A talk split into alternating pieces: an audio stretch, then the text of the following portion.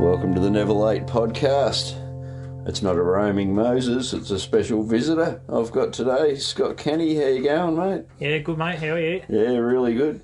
Fucking funny celebrating all these anniversaries because, again, like, you know, heading up to Buddy Barney and Clarkey about, you know, a bit over a year ago now and shouting you out because we're passing the koala within four and a half hours of each other. So you're going to get a bluebird.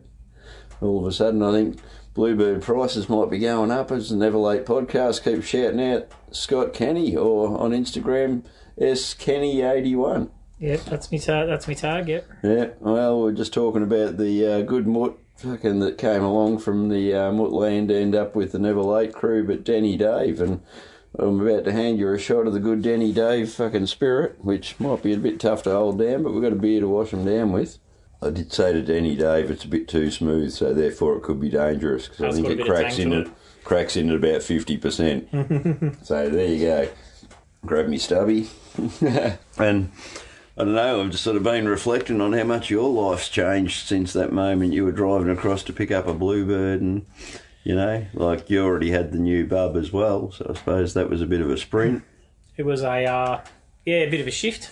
bit of a shift. Yeah, I'd say in three years I've gone from living by myself in the ACT to living in Melbourne, uh, being a father at forty, Yep.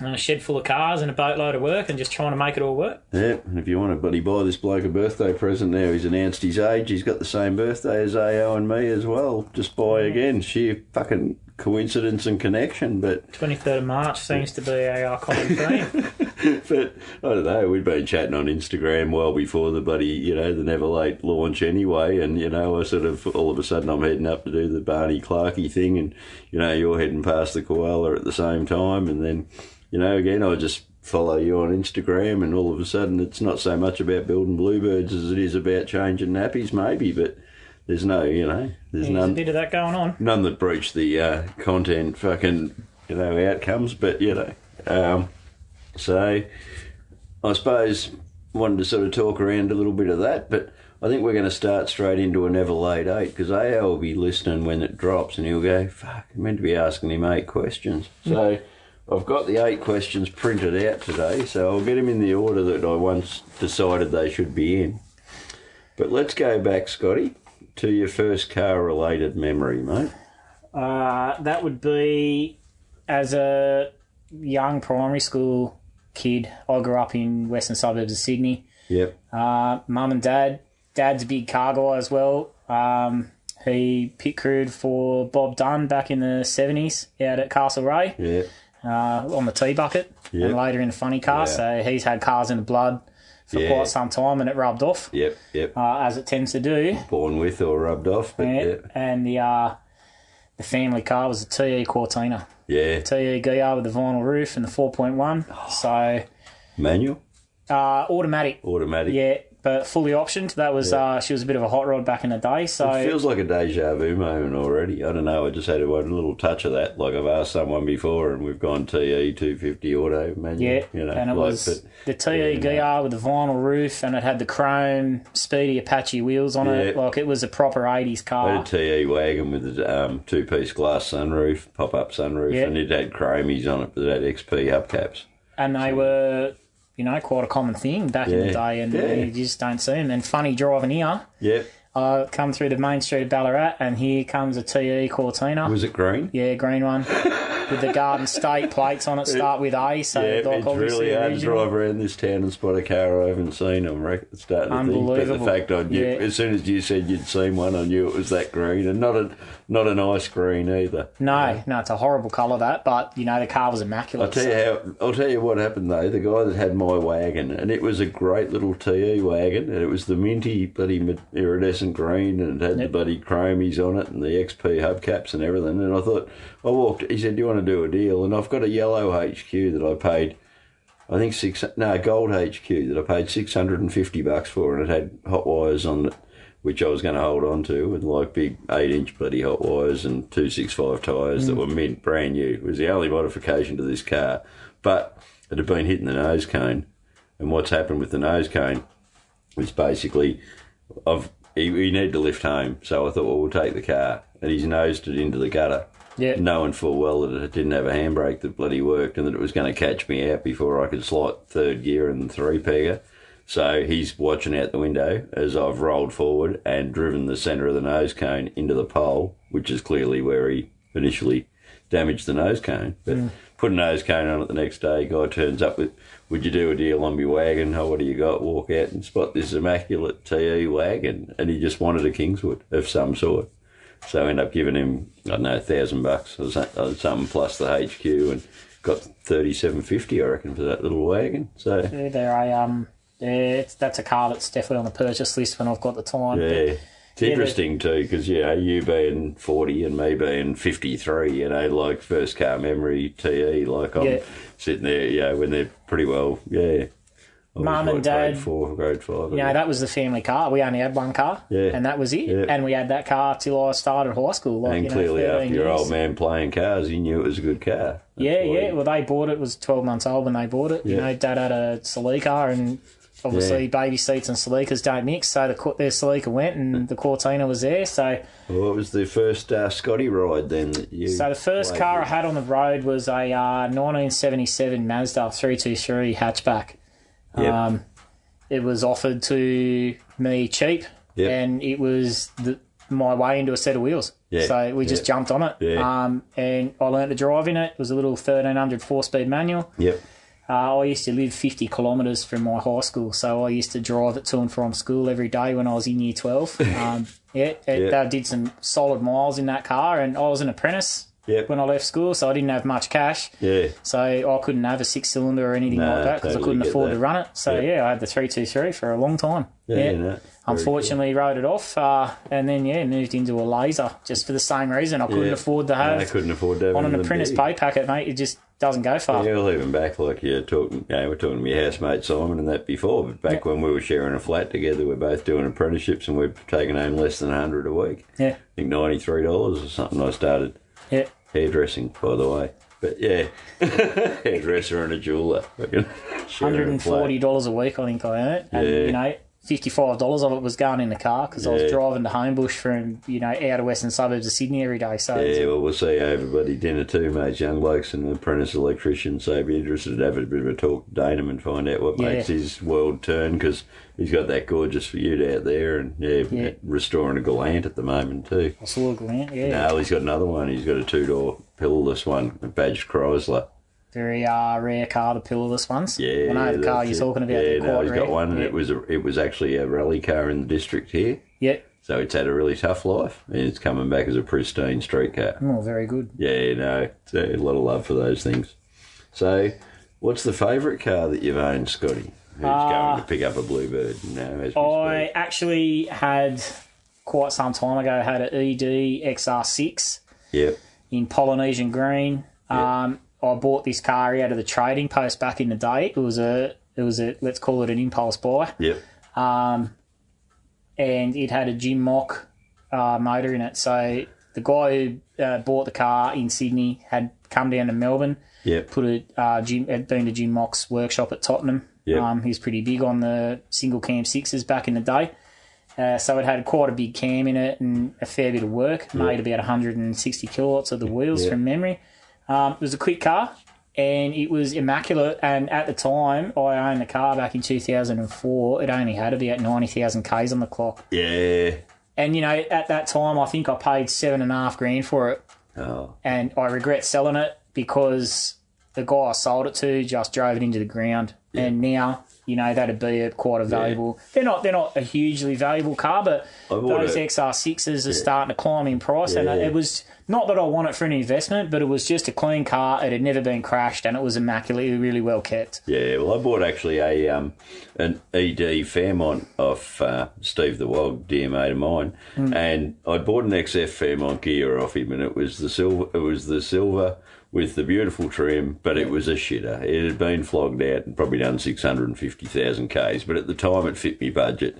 And I took it home, parked it in the driveway. I think he knew I was never never going to get it happening. And he said to me, Look, I've got a car for you. And I said, Well, what is it? And it was this ED Fairmont, done 125 Ks, barely had an arse on the back seat, just a really nice car.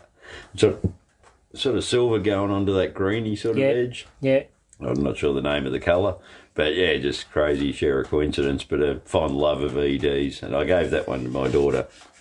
I was rocking around Yeah. in a shitty old WVU with a five poster on it and side skirts and fucking landing B&S, lights and the B&S fucking- yeah, spec, B&S yeah. one I bought off a chick who worked in um, Cruisewick at the supermarket that had hot pink, bloody had a hot pink um, bull bar Yeah. uh, which I painted grey, and I, I know there was something else hot pink that I had to disable. So there you go.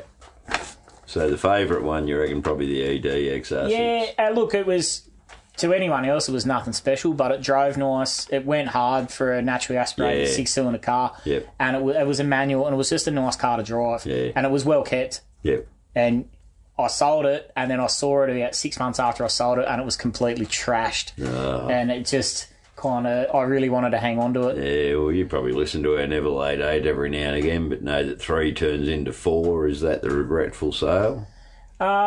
Yes, the, there's a regretful sale. That'd be it. Yeah. Um, I also probably had an opportunity to buy a car Yeah, and the- didn't. Um, Yeah, see, you do know us too well, the missed opportunity. So the missed opportunity, there's two actually. Um, Yep. I could have purchased an XE ESP that was originally a six cylinder car Yeah. that had a Cleveland in it Yeah. and a C4 and it had a factory sunroof and it was silver over grey with a shield interior. Yeah. It was a really nice, well kept car. It had a set of B45 Simmons on it in gold. oh, yeah, we're And there I now. was I was a tradesman and I was on call that week. Yep. And I'd rang the guy again, trading post, Yep. called him up, said I was interested, went to have a look, was on my way to his house and I got called into work. So I called him and said, Ah, don't worry about it, I got a call out, I'll call you later and I just never called the guy back. Yeah. And he wanted eleven grand for it. Yeah. And now, you know, you won't get change out of hundred grand for something like that these I think days. Oh. Uh, you might have heard me speak about um, Carl McGill's uh, X, XD with all the XF gear on it. Yeah. It was in our podcast, but um, he his cousin had a XD which had all the XF Fairmont gear trim Yes. swapped into it. So Carl did a deal with him, give him the XD. So this thing was Pulsar Blue Light, 460, Yeah. registered with a 460 C6, and just everything worked. Fucking grass car. We could have kept it in Ballarat. Me mate and I, like his brother and I, were like we had many conversations later for letting that car leave town for probably 10 would have kept it in town probably 10 or 11 between Yeah. the two of us we would have kept that car here but if ford had a built a big block xf I'd fairmont have sold like that hotcakes. was yeah but that was the car that's what he Yeah. built and it ran 1280 or something it was pretty fucking stout back in the day too Yeah, well, that was a quick car back yeah then too. now mate. you said you had a second missed opportunity Yeah, so I had a um, I've had a 600 kilowatt BF Falcon, which a lot of people may or may not know. Um, the car I anyway didn't know before until I owned tonight. it, but at that particular time I'd sold a house and I'd had a bit of cash and I was looking for buy a car and uh, splurge I found an R32 GTR for the princely sum of nineteen thousand dollars, and I looked at it, and at the same time, this six hundred kilowatt BF Falcon had turned up for sale, and I was like GTR BF Falcon, so I bought the BF. yeah Um, spent a lot of money on it, um, trying to make it reliable, fixing a lot of problems, and it was a it turned into a bit of an episode where it got to a point where I was pouring that much money into it, I wasn't enjoying it, so I moved it Yeah. on, and I was lucky to get the money back after Yeah. I sold. And then R32s and you know hundred thousand dollar cars. so I can't believe we've got your fucking unicorn sitting in the fucking yeah, shed there too, absolutely. mate. Like, you know, like I could have put, I could have picked something up for eighteen grand and been sitting on a six figure motor car. I yeah. just went the other way, and it's just one of those sliding door moments in life. yeah. Well, just to our listeners, I'm probably sitting about I don't know, fifty meters from the cleanest Star Thirty Two skyline you'll probably find in Yeah, that car is Australia. I immaculate. reckon the mate's got an immaculate one, and it's done eighty, what eighty six or eighty eight k's. Yeah, But yeah, no, it's just funny Queen because like Skyline, you'll see that. Yeah, but it's just weird. Yeah, that's that's your big missed opportunity too, and we have to I have to drag you out there to look at one. Yeah, like what, a, yeah. what an asshole. Yeah, well, it is what it is. Okay, um, well we get to go into yeah uh, favorite car event. Yeah, I mean there's no time for you, you to be heading out to events at the moment, I suppose. But No, I've. what do you, um, I've I been know going- I know you've done some summer nat stuff that really a bloke who owns a Bluebird you wouldn't have thought was part of his package, but it, it comes onto that BF as well. I guess. um, Summernats. Well, I lived in Canberra for a long time, so Yeah. I, I mean, I grew up in in sort of Western Sydney. So you know, we used to do the drive down to Summernats and stay in Canberra the weekends, and yeah, Yeah. make a trip of it. Yep. Um, we'd stay there for a week, do everyday Summernats, and then go see a bit of town as well. Yep. Um, Summernats is a favourite event. When I moved to Canberra as a resident, um, I- it was a no-brainer to obviously go. And then I've got mates in Sydney that would come down and stay at Yeah, my place, and we yeah. sort of make a make a weekend of it. Yeah, Canberra Um, lights up too. I suppose that kind of story doesn't get out much, but the No. locals kind of really embrace. Canberra is a funny place where uh, around Summernats time you'll see a lot of cars in Canberra with ACT plates on them that you never see any other time of year. Yep. It's an interesting sort of thing. That Yeah, that because not they those don't get cars that don't out. dynamic. like, no, I haven't spoken to anyone who's who lives there when it Yeah. rolls up. You know. and it's just it- it's just a great event. Um, anyone who knows me will tell you how much I love Canberra and I love living there. Uh, Yeah. It's probably my favourite place I've ever lived, and that unreal. might be really polarising to some people. Yeah, but until you live there, it's uh, but they they I turn on a struggle good too event. because we've got a government that sit there. So I've been there Yeah. for different reasons too, and just I don't know. But I, even for summer nats, I'm like, where, where's the bottle shop? You know, like looking Yeah. for a sign somewhere on the side of the road. Yeah. like it's, and it's it's just it's a good event. Um, it's well run.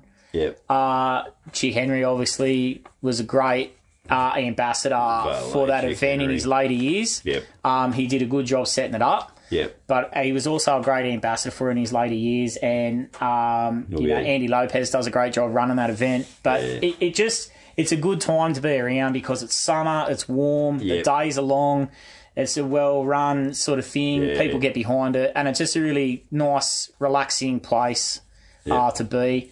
Uh, also, I being said, from, I said that I'd book um, the Matty Waters um, tour of Summer Nats because I reckon he'd be great to walk around Summer Ah, Nats mate, with. there's but not I'm a- thinking for your local, for the local twist, maybe Scotty, you know, Scotty's tour of Canberra. oh, absolutely, I can show you some. Uh, uh, Build yeah. a hot rod bus and we'll go and cruise the district. Matty Waters uh, is not a blade of grass inside Epic that he wouldn't know. Um, it just, yeah, he blows my mind with the Yeah. amount of knowledge that he's got. He, Yeah, yeah, yeah, no. love, love No, that. good love listening stuff. to Matty talk. He's um, yeah, he knows, he knows a lot. But again, there's what I don't know. I don't know how you count generations, but you know, you got this old rooster in, at 53, you got you at 40, you got Matty coming behind. You know, Yeah. it's sort of we're Uh, I think the future of the uh, of the movement's in really good hands. Yeah, no, definitely. Um, yeah, yeah, got this a lot of bloke will time for it. surrender his seat in the fucking Never Late studio anytime you want it, mate.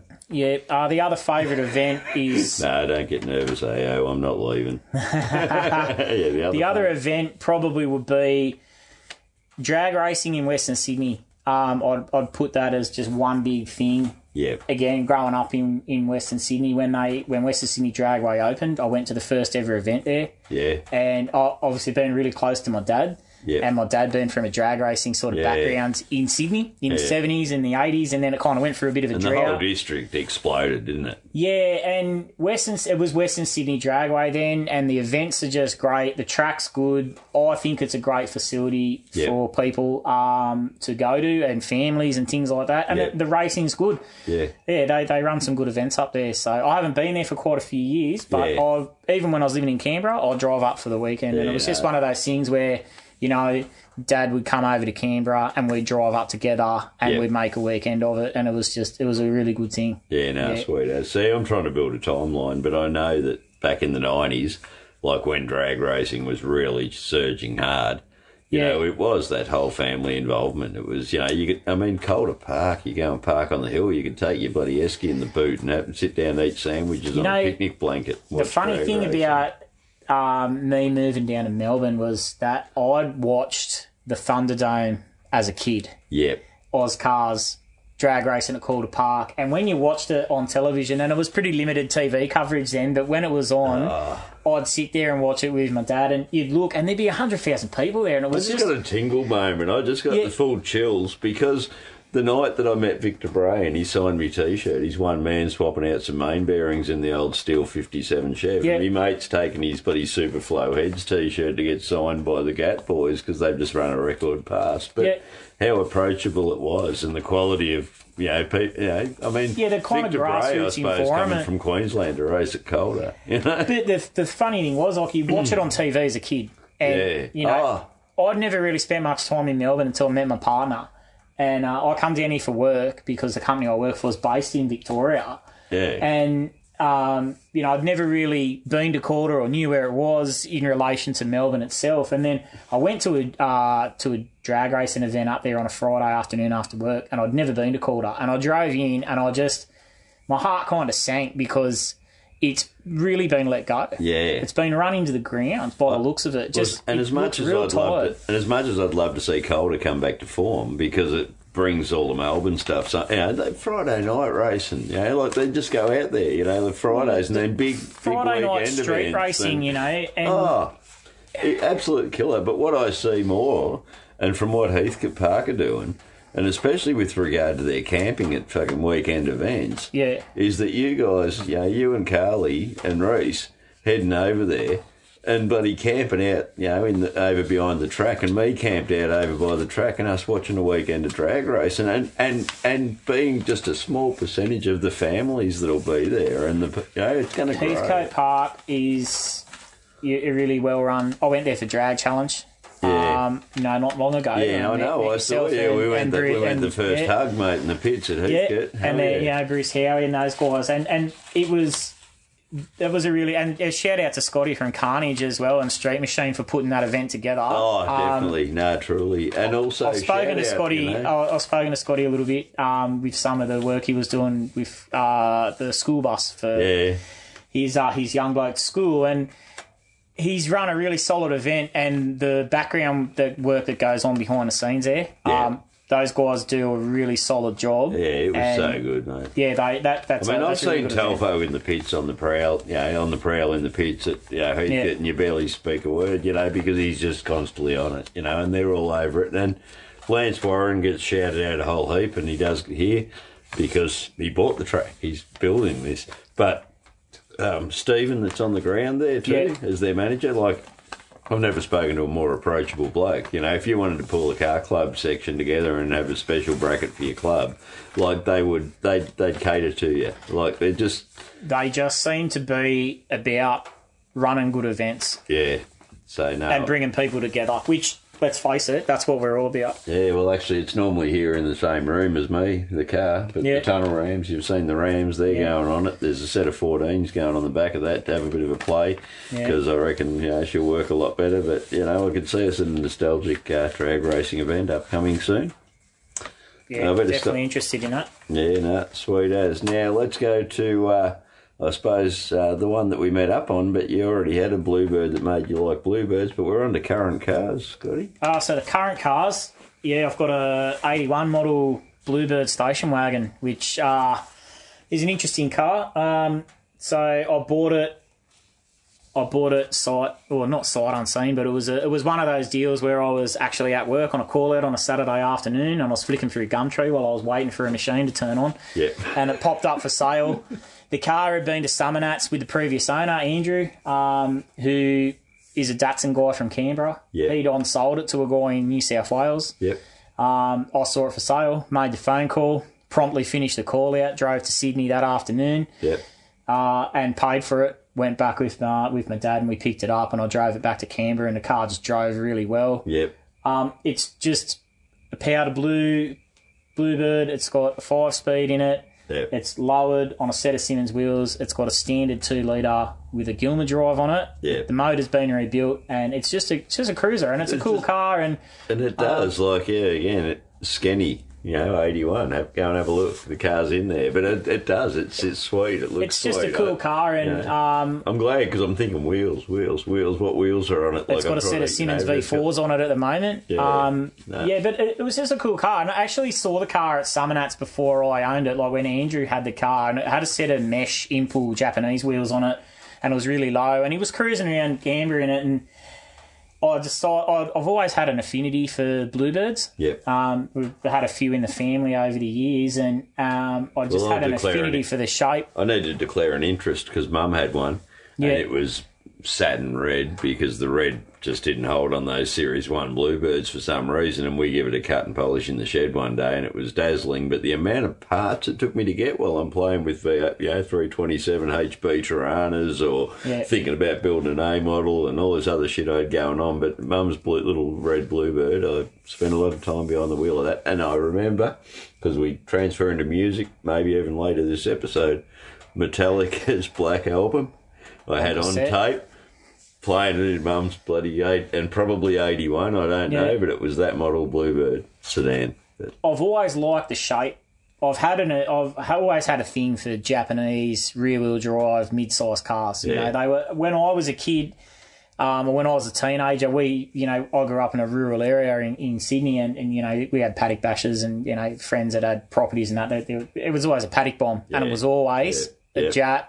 It was either a Sigma, a Corolla, a Corona, a i'm waiting for a Bluebird, Celica. i'm waiting two for a hundred V. Celica No, to there drop. wasn't any Well, this Celicas. guy here that you met tonight, who's got the bloody Z1, whatever, Yeah. bloody, you know, crazy collectible Kawasaki, as well as the rear mount turbo Ute and stuff. But basically, um, he was all over Celicas.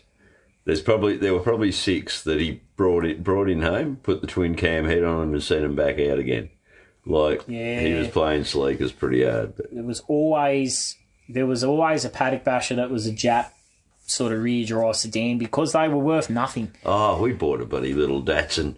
I'm not even sure what model. It's got to be like a small pre Bluebird wagon. Yeah, So I don't think, but 120 it bore or wasn't a something, 280B. It was just an oddball. Yeah, early, early sort of 1600 t- style or something. But you know, bought it for 120 bucks off a bloke in Smilesdale. Drove it three k's and spent the afternoon jumping it till it died. Yeah. the reason I bought the Bluebird was because I'd had I've had high power cars and and I just I didn't get enjoyment out of them because you, you're constantly fiddling with them to keep. But them I've got to alive. say that makes me love you more because I because I met you as the Bluebird guy, and then Yeah. you're hearing stories about six hundred and whatever kilowatt BFs. It's like wow, no, Yeah. it's street machine. and guy I'd had that who stuff loves Bluebirds and over the that's cool years. as. and the beauty of the Bluebird is, and particularly in Canberra, when I was living in Canberra, it was just parked in a garage, and it was something I could just get in on a Saturday Yep. and turn the key and drive it. Yeah. And it's not something you see every day. No, you get a it's like thumbs you up seen here and it- there. It's like you seen a E TE Cortina today. Yeah. How many Bluebirds are you seeing? and know.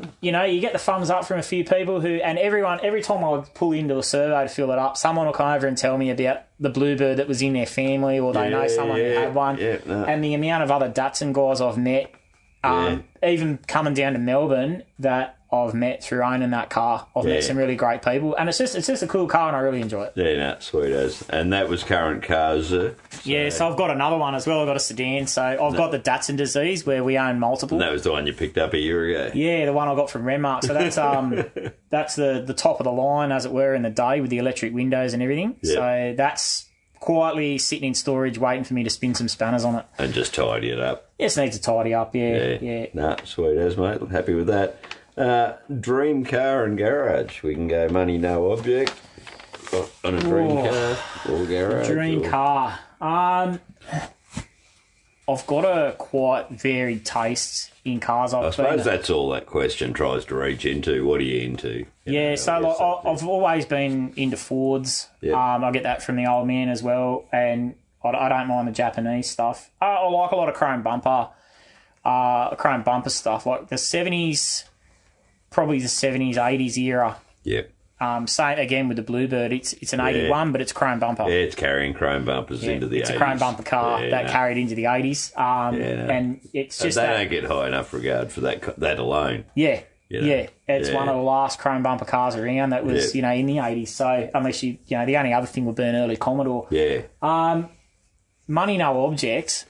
I'm, and I'm not really, I, I, I can, I, I mean, like, you're, you're the bloke that sold a house that went, oh, what am I going to buy? Yeah, You know, so, yeah, yeah, it was yeah, that like, was imagine fortunate. that. Imagine that version on steroids, you know. I've always, like, I wouldn't own, I like Phase 3 Falcons and things like that, but I Yeah. would never own one. It's just not a car I'd own Yeah. because I don't, I, I, I want to be able to drive it. Would you have owned the one with all the mods Yeah. and not restored it? Yeah, I wouldn't restore it. Fuck. I'm not a restorer. I'm not. I'm not. No, I'm but- not but into that- period but that one- correct. but that one that came up, like, that Yeah. really needed the right person. I'm not into period correct. Nah. E Um, that's just not my thing. And they I can exist. appreciate. Look, I can appreciate a restored car. Oh, I'll uh, take this conversation, and buddy, if Simo's listening, he'd, he'd get on the soapbox too. You know, Yeah. like, but there's enough versions of period correct cars. You can go to any given car show in any given town in Australia and see a million XW, XY. Look, Take your pick a GT Falcon, and you will see a million Orange, period correct red, times. brief, green, Yeah. yeah. fucking, you know, like, And- and this blokes one's will got be- five slotters, that one's running 12 slotters. yeah. Oh, you that know. one's got air conditioning. This one's got electric Yeah. windows. Look at the paint. It's got all the factory paint Yeah. dots. And the thing that kind of makes me laugh a little bit with with the the resto guys and the purist kind of thing, these cars weren't that good. When they were built, No. they were built and they were sent out in the production line like any other You mass-produced wanted to- bit of kit. Yeah, you really needed to want to own a fucking GT to buy one because, not because they were dear, just because there was so much shit you could buy. and they were know? fast and and they were built to be driven hard. Yeah. They weren't built, and I, I can't understand people that are taking out a second mortgage to buy a GTHO and then put it in their garage and don't use it. No. So for me, um, if I was money was no object, I would probably go with like an XE Falcon Yep. with a Cleveland and a four speed, not an ESP, just a nice, clean car that I can put my baby seat in the back and I can put my partner in and we can just go for a weekend drive. Yeah. I, I'm pretty simple. I really would like to do an F truck at some point, Yep. purely because I could put a blown Cleveland in it and have it on, under the bonnet line. Yeah, I'm, I'm thinking you could put a bench seat in it and shove the little Dale in. Yeah, I got a, I got a thing for it. I got a, I'm going to shove little Reese in the middle. I do have You a could thing work- for the um, column change automatic, so yeah, the big bench seat would, would work for Get the having boy, him. get the boy yeah, working the shifter. yeah, he's already uh, he's already into anything with wheels on it, so he's doomed. Um, Oh, mate, we're, yeah, gonna- it's we're going to get into that later too. 'cause Yeah. I really want to dig deeper into that damn Yeah, yeah, stuff yeah. because you got the smiliest little baby I've ever seen, mate. Yeah. Doesn't seem to be a down moment, but Garrett got to be a couple. So we'll dig deeper into the house a bit later. We've got a few words of wisdom, I suppose, just on a bloke who's carried himself in, wis- in like well in business at least, because you've said contracts come and go, but you still get you, know, you get offered back work that you've lost on the way through. Yeah. So clearly, I suppose, I mean, I, I laugh. I used to say the word grace, and it's got a real weird religious flavour when you use the word grace. But grace, I just see as minimising your impact on fucking people around you, like just not being that pain in the ass and that arsehole. yeah, But I that's- suppose, you know, so that's probably automatically, I know that you carry that value. But yeah, my words of wisdom to anyone would be, um, don't don't listen to people. Um, there, there's a lot of people out there that'll tell you, you know, not to do this, not to do that. Um, some of it's well intentioned but misguided. yep, there's people out there that just don't want to see it succeed either. So and that's that comes from jealousy. So my kind of my words of wisdom is, you know, go with your gut. Always go with your gut. I've I've had gut feelings and, and on big decisions I've made in life, Yeah. and I've had a gut feeling and I haven't gone with it, yep. and it's turned out that I should have gone with what my gut said. So Yeah, no, I that's like it. probably one thing. Um, and you know, when it comes to building cars in particular, there's always going to be someone who wants to bag what you've done or wh- how you've done it or how you've approached it, or it's not what they do, or just build. If you're building a car, build it for you. Yep. Don't build it for an audience. Um, don't build it for approval of others. Yeah. stick with what you want to do, and you know, in generally in life, I work on the the playground principle. I treat people the way I want to be treated. Yeah, no, I don't go out of my way to do the right thing by people. I just treat people with respect. Yep. And if they if the respect comes back, then great. And if it doesn't, I just won't have anything to do with them. Pretty You simple. know, brilliant. Well, it's a bit of a capper on gut instinct. You know, you probably could have got highly paid accommodation and fucking you might have got a spa room or anything tonight. Instead, you're sitting in Castle de Moses and uh, we'll have a bit of a look around. What do you feel when you're sitting in here, mate? That's actually I'd prefer to be, to be honest. Yeah, no, beautiful, because it's what one bloke by himself can live like. I've done enough sterile hotel rooms to last me a lifetime. Anyone else, we won't get too descriptive. you got to come here and visit me yourself to find out what it looks like. But uh, Absolutely. no, it's been a pleasure to have you. But again, when a bloke, you know, wants beyond 650 kilowatts at the rear wheels of his Falcon, can then turn around and smile his head off in a Bluebird fucking station wagon, uh, That's a pretty rounded view, mate. I reckon. And the funny thing about the Datto is that it's the most fun car I've owned. And Yeah. I've owned some quick cars in the time, Yeah. but the Bluebird just puts a smile on my face when I turn the key. Yeah, no, it's shit on. I love that, Scotty. That's a beautifully rounded Neville 8 8. But I've got a feeling that we're going to have a couple more drinks, maybe a couple more of Danny Dave shots, and then get back to uh, looking at the latest magazine. Yeah. i got sitting here, right here. What are we? We August? Yeah, August That'll be, 2022. that'll be in my Street letterbox Machine. waiting for me when I get home. Mate, that cover car, just to, as a little bit of a segue, but uh, I was I, I lost my mind on that at Motor X, and I never noticed that it had the GDR rocker covers on it, which is so blatantly obvious in the spread. So Uh, It was a. Um, I went to Motor X again. was Supposed to that was supposed to be a family day, but I got called out. Yeah. Just lucky I was called out right near Motor X, so Yeah. I just ended up getting in there and having a look. And Yeah. that car is immaculate. yeah, I, Really well put the together. colour, the paint, it Yeah. just blew my mind. But again, didn't look enough at it to see what was on the rocker covers. So yeah, stay tuned, people. Well, here's Moses, and we're back from uh, tuna and fucking mushroom fucking pasta night, and it's been awesome. But I'm sitting here with Scott Kenny, and the amount of conversations that are going on that just, I don't know, nearly give you chills. For, for a bloke that's got himself sorted, and I'll announce too right now that I've got the current issue here, which is our August 2022 Street Machine, which I didn't open because I knew this bloke was coming. So I thought, let's imagine you've been to the news agents, you've got straight in your fucking car, you've driven down there to just go and go through the mag with your mate and go, what do you like, what don't you like? But Scotty's just launched into me with, I think it was a top 10 of his favourite street machine builds and the reasons behind it. And I thought, that's fucking got to be content. So sorry for putting you on the fly, bloke. Yeah, Oh, that's all right. No problem. Let's go through. Let's go through your favourite street machine builds and the reasons behind them. You know, while I grab another fucking drink. So, Chris Christou's XY, um, with the Bridgestone Eager ad, the uh, Real Men Smoke Eagers campaign. But even before I feel that, like the ad locked that car into He had locked the car in. Um, it was a it was a GT. He wasn't afraid to drive it.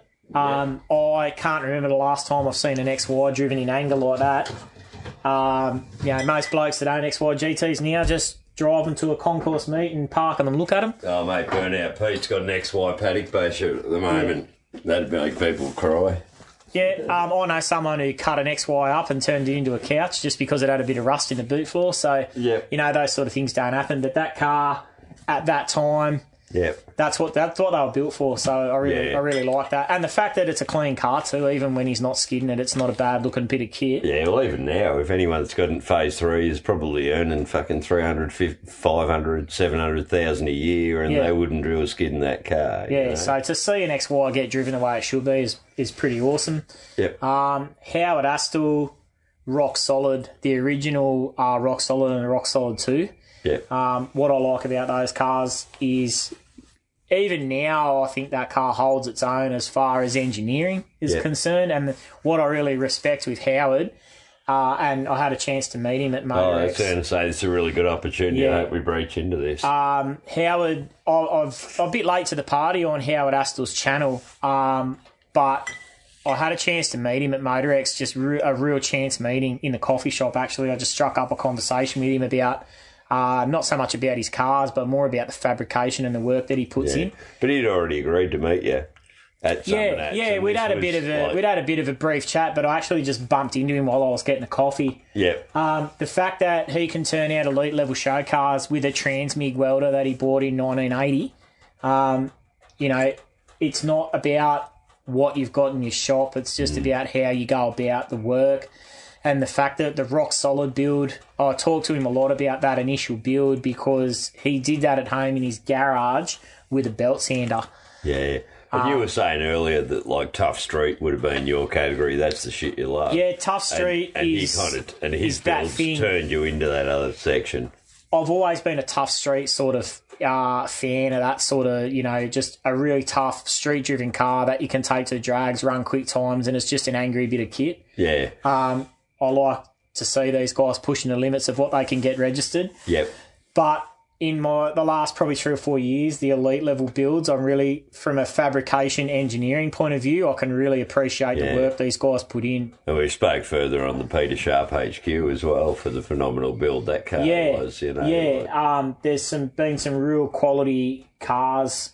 I'm not so much into into big shop builds, but there's been some really high quality show cars that have been turned out the last few years by blokes just having a go on their own. Yeah. and you can just you can really appreciate that. yeah, no, yeah, Um, I love that. So that that's why I really admire Howard's work. And another another honourable mention in my top ten would be uh, Rock Four, the Yeah. Fairlane that Howard built for the Street Machine giveaway, just purely because he did that as an individually constructed vehicle. Yeah, that and compact fit at the line. time, that running gear was one of the first. If you watch his podcast, it was one of the first uh, his YouTube channel. Sorry, that was one of the first Ford small block 302 Windsors into the country. So even Ford Australia didn't have the wiring down pat for that car. Yep. And here he was trying to trying to do that conversion. So that was a really interesting sort of build, and I, I, I admired it at the time, and I still think it's a good looking car even now. Yeah, no, and I love that, and I love that Howard's come to us in this time, and he's Yes. yeah, so accessible on YouTube. And you know, you were saying before, you kind of know who might have been the driving force behind his presence. Yeah, so um, I think I think Dale is uh, he's the guy that he does the, the videos with is kind of sort of helping him with the with the video stuff, and, and he's got a lot of knowledge to share, and he's he's really quite an interesting guy to watch. Yeah, no, a massive shout out to Dale then in that circumstance 'cause we, we needed this. Yeah, yeah, Yeah, we're celebrating our heroes, but the fact that Howard's just walking Yeah. car shows and giving his opinions, you know, it's it's it's captivating for and like Howard's known obviously as a Ford guy, that's what he builds, but um, he transcends brands, and Yeah. it's, it's workmanship and engineering. yeah. You can talk Datsuns with him. can talk anything with him. Uh, um, I'm also a fan of, of, of his lawn. His Yeah. uh, his lawn work he does on his YouTube channel is pretty good too. So you know, like it's just he kind of transcends uh, the mates, and it's just the workmanship. Yeah. Um, he, he's he's just a a really good sort of guy, and he's pretty down to earth and really approachable, and, and not not a secretive bloke when it comes to, to techniques and things like that.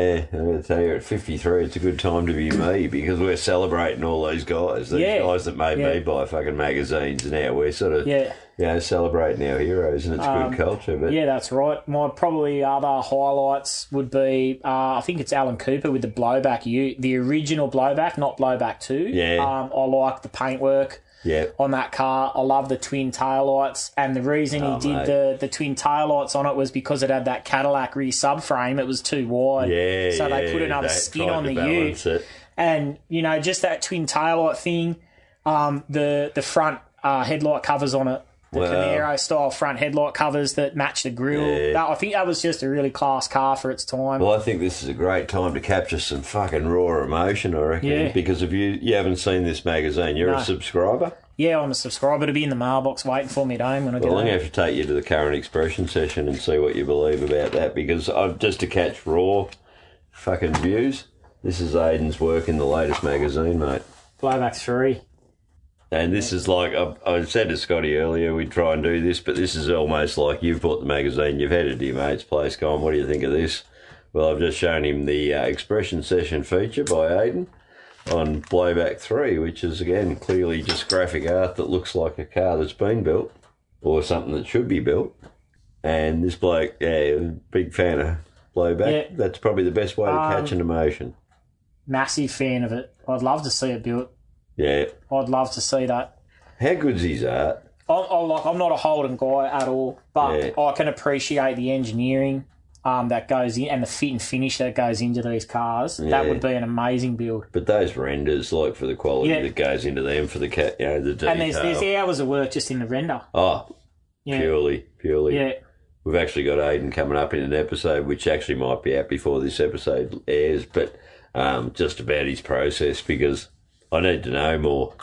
I look at that and I need to know why that's not a car and how many hours he spends to Yeah. make that a car. You know, it's um, yeah, that is an amazing uh, build. That yeah. So if you haven't got August twenty twenty two Street Machine, go get yourself a copy Yeah, and get turn around that. straight to page one hundred and thirty one or three. yeah, because that is a uh, that's a great build, like a modern iteration of blowback. Even the wheels, they're like an oversized international. They are a really solid.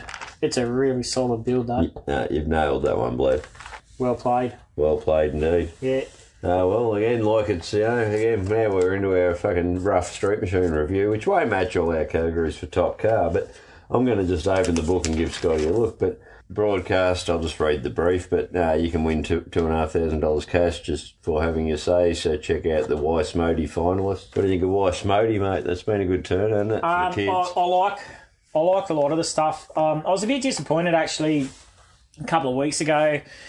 Uh, they put a young bloke up who had a Subaru. I'm not sure. I think it was an Impreza from memory. Um, on Instagram for the Weiss matey, and he was just a young gun, you know, having a go. So he'd rescued this Subaru out of a paddock. Obviously, it was his first car. He's 13 years old, mind you. Yeah. They've rescued this Subaru out of a paddock. He's rebuilt the motor. Um, I'm just going off memory of the story yeah. he's rebuilt the motor and got this thing on the road and cleaned it up and obviously that's a, that's an achievement at, at sort of 13 14 years old Oh, yeah.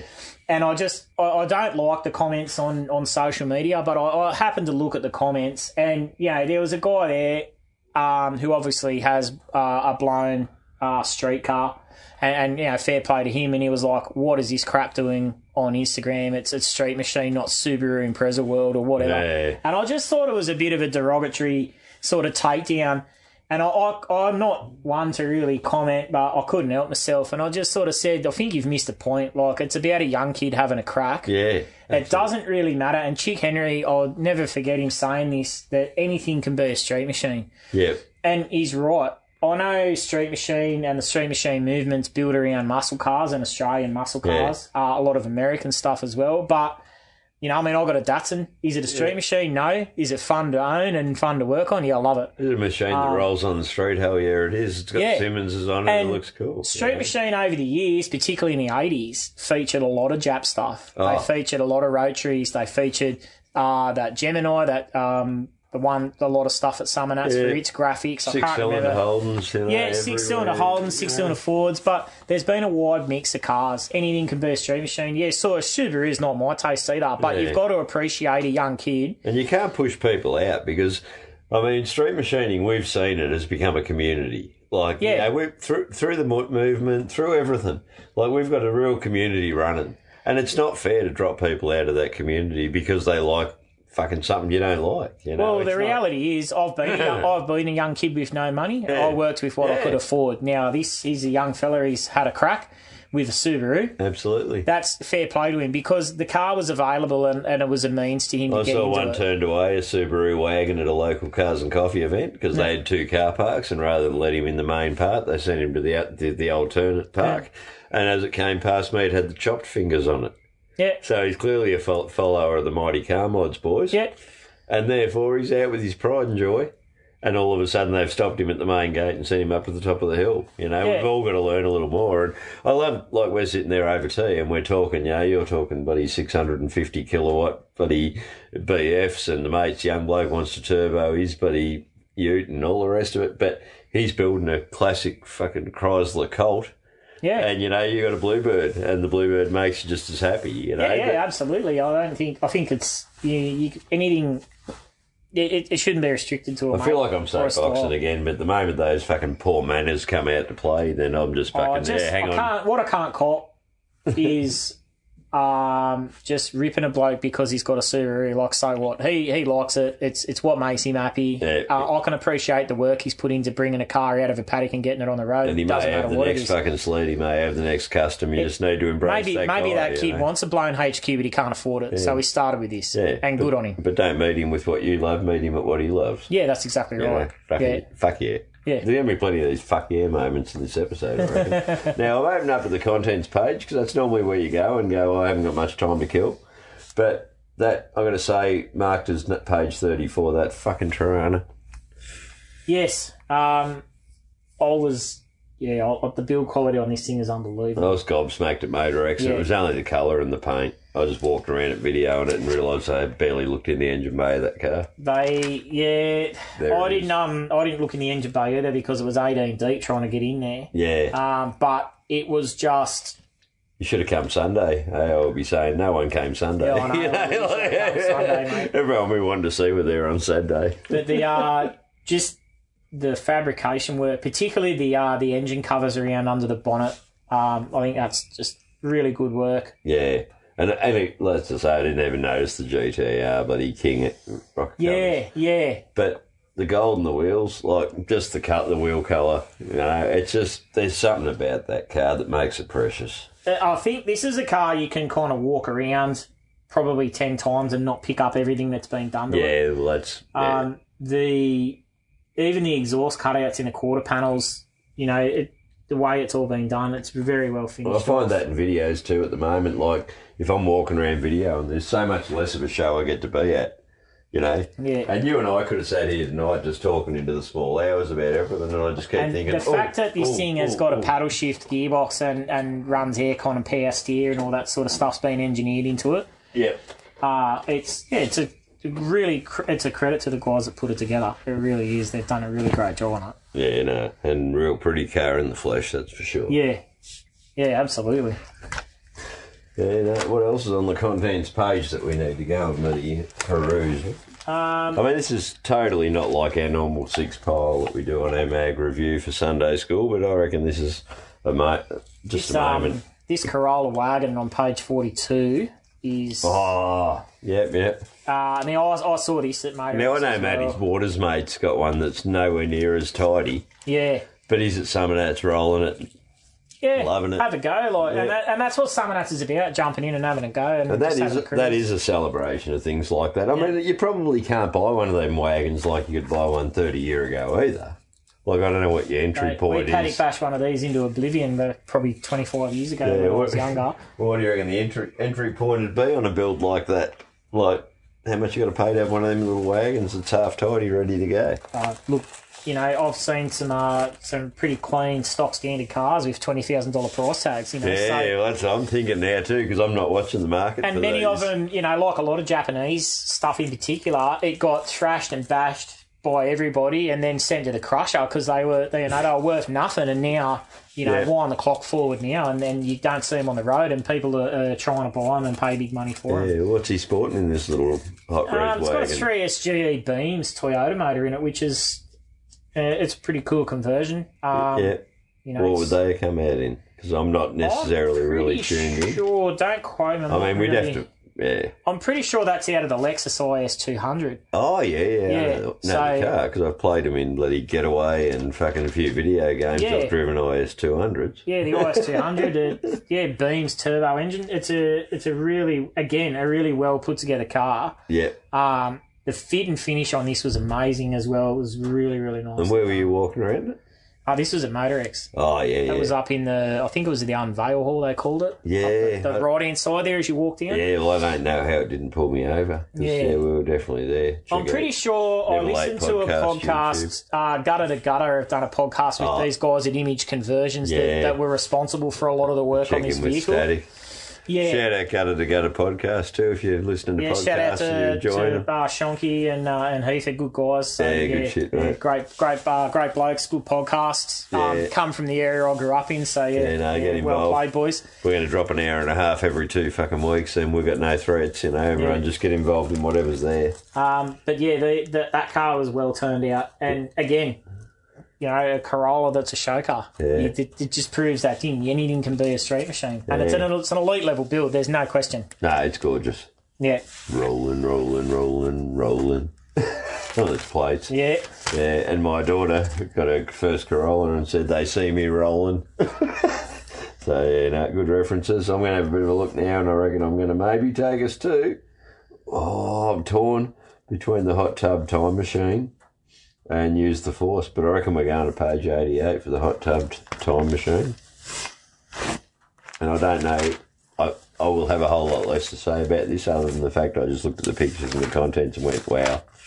Um, but it reminds me a bit of Joe Ferrugia's Purple Holden, which I've posted.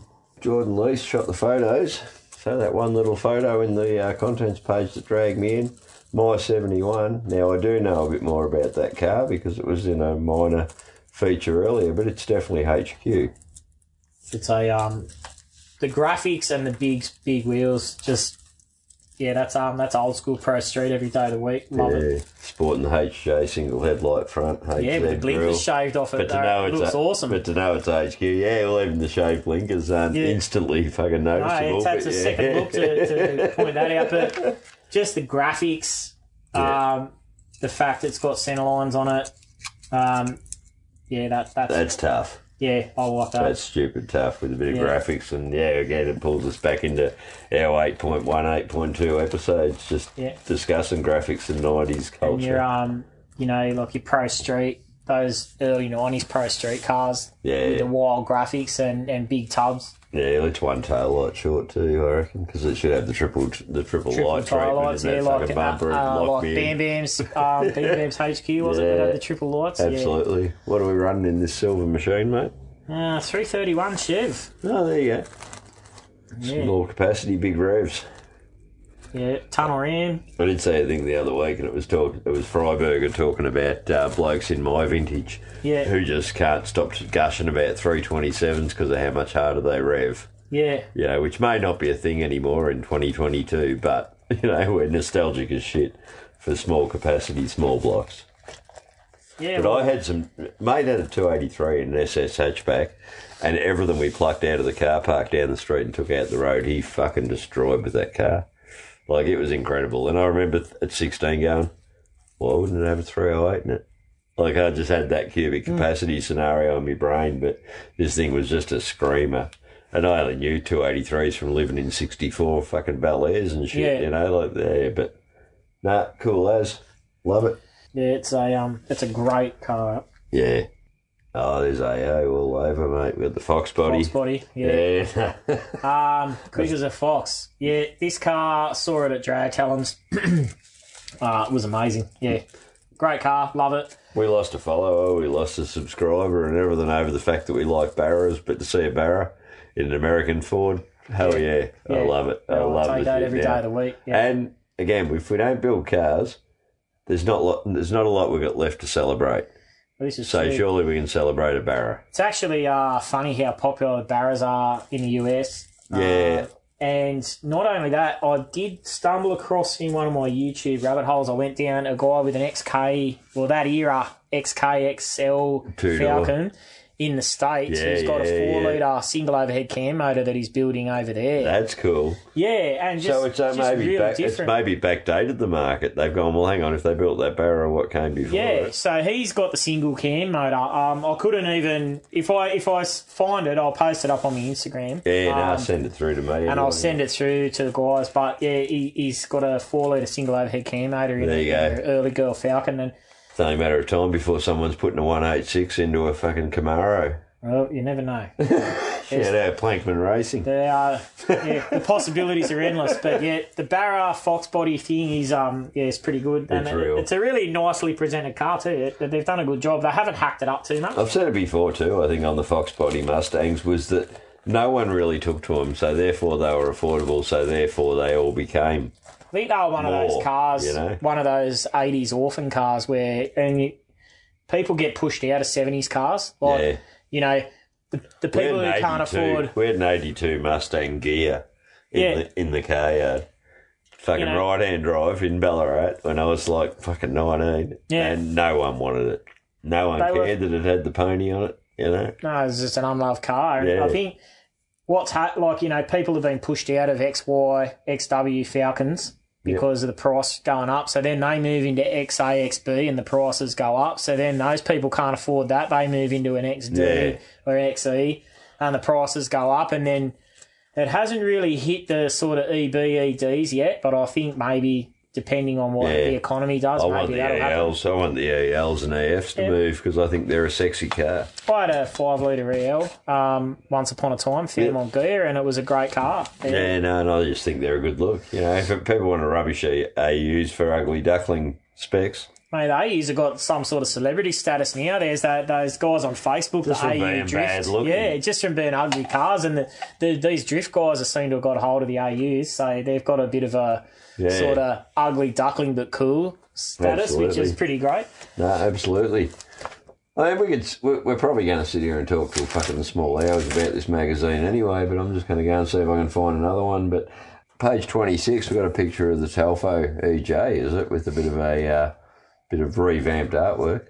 Yeah. Yeah, yeah, yeah, that's all right. I reckon that was the the special EJ. But when you go to page twenty six, this is like not something that isn't even scheduled. Drawing our interest. Yeah, there we go. We're paying tribute to our artist. Oh, Brendan Akhurst, Yeah, like responsible for a lot of graphics over the years. yeah, no, that's really cool. Oh yeah, the Wayne and Vicky. Yeah, so he's passed. Or are we just celebrating the man who's not drawing anymore? I need to know They that. passed away earlier this year. Yeah, there you go. Yep, so shout out.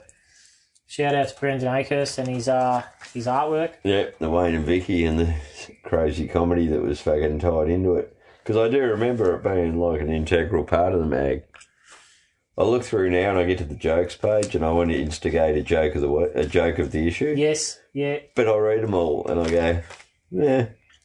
I'm like done. I don't know if my Yeah. sense of humour's destroyed, but yeah, it's just I can't get there.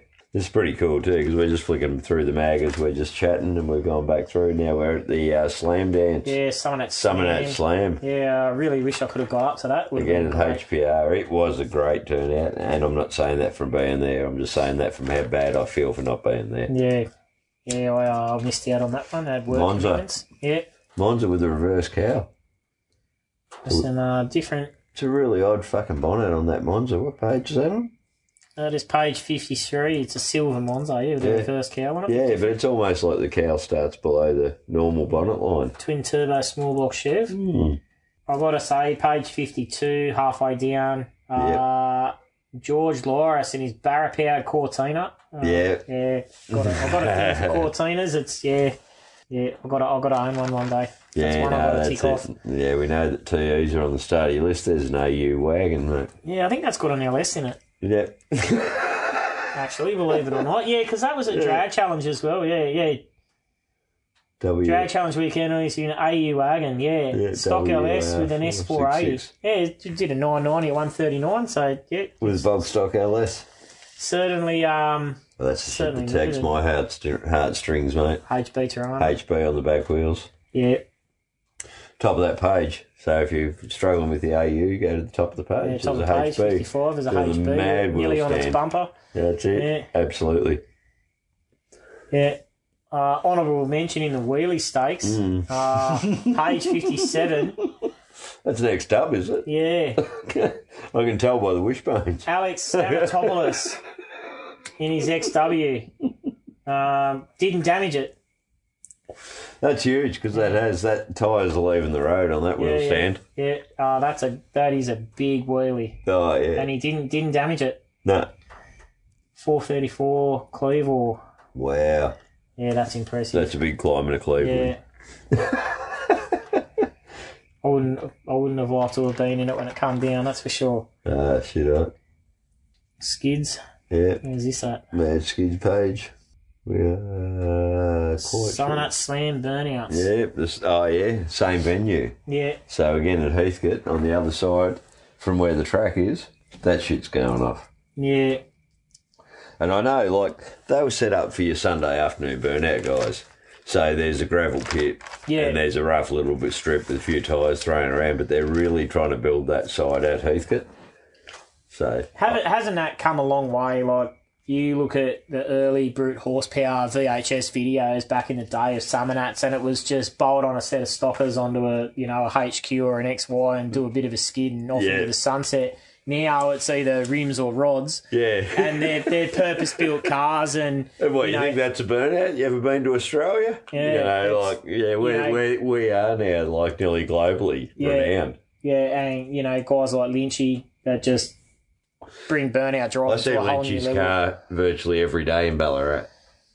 Like, if you wanted to see Lynch's car tomorrow in Ballarat, Mm. you would see it. And I could tell you where to go and see it sitting out the front of a workshop in Ballarat. unbelievable It's so cool that it's so close to home. And then Yeah. Clarkey talks about it because Lynchy only lives up the road from him. yeah right So Clarkey's boys have always gone, "Ah, Lynchy's house, you know, like they just like it's um legend in the force. just come such a long way to burnouts and another, again, another guy I've yet to shake a hand with. yeah yeah and from all reports really top bloke as well so Yeah. um yeah it's I'm not I'm not much of a Burnout guy, but I can certainly appreciate the growth of the sport and the fact that it's accessible to people as well. Yeah. Like you don't need a big dollar car to do a skid. No, are we flicking past this hatchback because it's silver? I just want to know, 'cause, you know, I mean, we're probably 50-50 on loving and hating silver. Yeah, I can take or leave silver. It depends on the car for me. I can take a hatchback without flares. Yeah, Still can if they're staunch and they're not flared. I fucking I kind of do like a L. I'm not again not a Holden guy, but I do like a LH Tirana with no add-ons, no wing, no spoiler, no flares, just the, just that body. yeah, rectangle headlights just to prove it's LH. Yeah, yeah, yeah, yeah. I, I prefer the rectangle headlights to the circular, to be honest. I love that one that I saw the LH four fifty four that was at our swap meet. Yeah. Which B forty fives and he's had the thing since he was a fucking like since thirty years or whatever he Yeah. built that car. But the fact that it's still running rectangle headlights with bubble guards with all the cool shit. Although it Yeah, was this is a- Beauchamp, Bur- Beauchamp Burgundy wasn't in the LX fucking paint scheme fucking catalogue either. Um, actually, shout out to Kit up in Canberra that runs uh, Gentech Performance. Um, or used to be involved with Gentech. I'm not sure if he still is. He's got Rob Beecham's VL um, with a twin turbo Yeah, yeah. motor in it, and that car's still alive and still as beautifully finished it as it ever was. Wow. Yeah, Kit's did some work on cars for me over the years when Yeah. I was in Canberra, and I actually fixed his air conditioner in his race car trailer. He's, hand, he's holding onto that car like a piece of art. It is, and uh, it's a, just a beautifully presented car. And uh, Kit's someone who takes a lot of pride in his work, so Yeah. it- it's just a real credit to him that he's, he's kept the car immaculate and But, raced it. if, but and if he takes such pride in his own work, the fact that he loved that car probably Yeah. gives it an extra trophy that it never got in the day. Yeah, yeah, it's just a um, it- it's just a beautifully turned out motor car, Hmm. and that to to see something that's still as good as it was thirty years later, Yeah, yeah, and you know you when that car hit the scene, VLs are brand new, so. Yeah, it would have been it took some balls to cut a VL up and, and Yeah. turn that into a pro street. absolutely. Because I mean, you build one now and you get all the renown, but to build them when they're so close to fresh, Well, to, it- it'd be like wheeling a VF out of the showroom when it was brand new and chopping it up, turning into a Pro Strato. Yeah. Like, you know, you'd sort of think, Jesus, what's going on there? But and again now that we're flicking through, where are we? uh, the Sydney. the Sydney Hot Rod and Custom Auto Expo. Now, the, I, I used to live Oh, I've in already Sydney. put up a post for there I've too been because here. the misled youth guys were there. yeah. Oh, there's always this is always a good event. There's always some great motor cars around. Um, There was some really good coverage came out of it too from people that Yeah. were up there. There's a hatch. That's cool. yeah, yeah. That's a nice. That's a nice hatch. Um, Triple H LX. The LX3. Adrian Hayes, we're giving you a shout out, mate. In the world of customs, you're just Yeah, fucking it stamping your foot. stands right out. in the park. yeah, it's really well built. The fit and finish looks pretty good. What's the page number there? Uh, that's uh, 79. page 79, top, top right hand right corner. corner, Check yeah. that shit. Yeah. Fuck. But that's not why I'm here. Actually, the Crawford Hills Impala, middle Mm. of the page, uh, top low rider. Yeah, Yeah. wire wheels. Just, again, it looks like an awesome show Oh, car. no, bloke, it's got a the car on the 65 Corvair thinking about going down the lowrider path. Yeah. no, bloke. I think Chris Kelly's got his hands on one. well, uh, good luck to him, mate. It's a bloody rare thing. There you go, Mr. True that. Youth guys there. Yeah, there they are. Yeah. And young Wilson there. Yeah. Fucking Aaron there. Aaron spent Aaron and I spent all our spare time wet rubbing my car while old mate had no other jobs that we needed to do. Yeah. But nah, shout that lad out all the way. Actually, while you're glancing for a moment, just keep talking about what photos you've seen. But Yeah. Oh, this um, this Monaro. Uh, I hope I get your name right, mate. Jovan uh, Batar. He's from Canberra. This is a Canberra car. That Pro GTS. yeah, Uh, oh yeah, I saw that at Motorex. I saw it at Summonats too, and it was just an Yeah. amazing, again, well finished motor car. But I have to shout out it because it's a Canberra car. yeah. Aaron Devlin gifted me this. Oh yeah, The Nash gets the gash. Nasher. Nasher custom the hand. He toolbox. painted it all up and handed it to me as a present. Yeah. And he took a photo that won the Boogaloo Art Prize.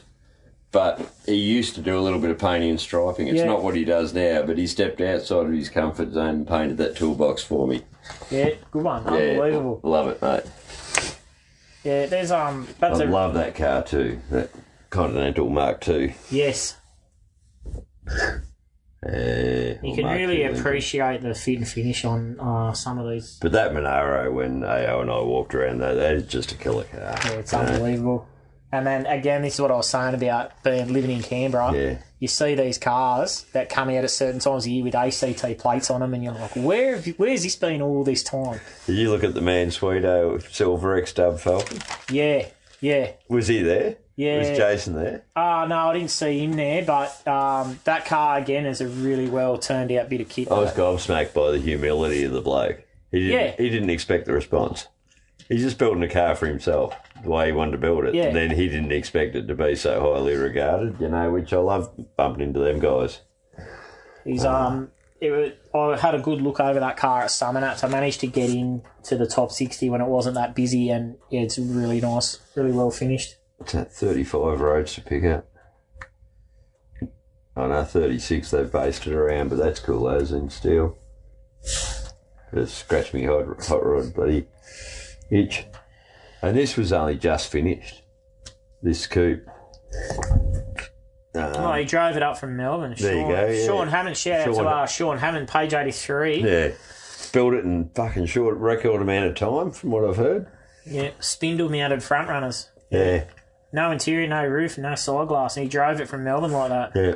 Yeah, mate, balls of steel, old mate. Good Love on you. that too. Yes, Aaron's, Aaron's bloody FB wagon. FB wagon. Yeah. Yeah, no, cool to see. He's done a heap of work on that too. I asked him for a rounded post, and he's not that guy that really reaches out, but he ended up sending me photos of it with the front end out of it because they had fucking subframe rust and everything to contend with. yeah. So it was already a popular car. yeah. Now it's struggling from issues that normal cars have. Yeah, you know, that's and he right. was sort of a bit, but he but he became really sharing. But he was the one who said to me, "Yeah, don't be afraid to grab the grab the grinder and delve deep." Yeah, that was like a bit of a Just word gotta of have a go, wisdom you know, thing from yeah. him before an Ever Late podcast even happened. This car just, I'm I'm looking at it upside down. Oh, the 41 Willies, page 85. Yeah, Champagne Lady, Tail just the Dragon. cut on those guards and the bulge on those bloody spats and Yeah. yeah, that's unreal.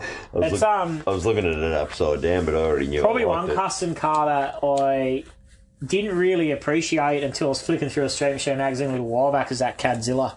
Yeah, Yeah. yeah. I was The more you saying- look at that, the more you see. It's a um, amazing car. Ah. Well, see, there was an initial there was an initial version of that too that Billy Gibbons came at with too many ideas, and they said we're better off to build you another car. Yeah. So Mark One of that build actually got sold and came to Australia, and I'm driving in '94. I was driving me bloody Buick 50 model coupe up the street because I because.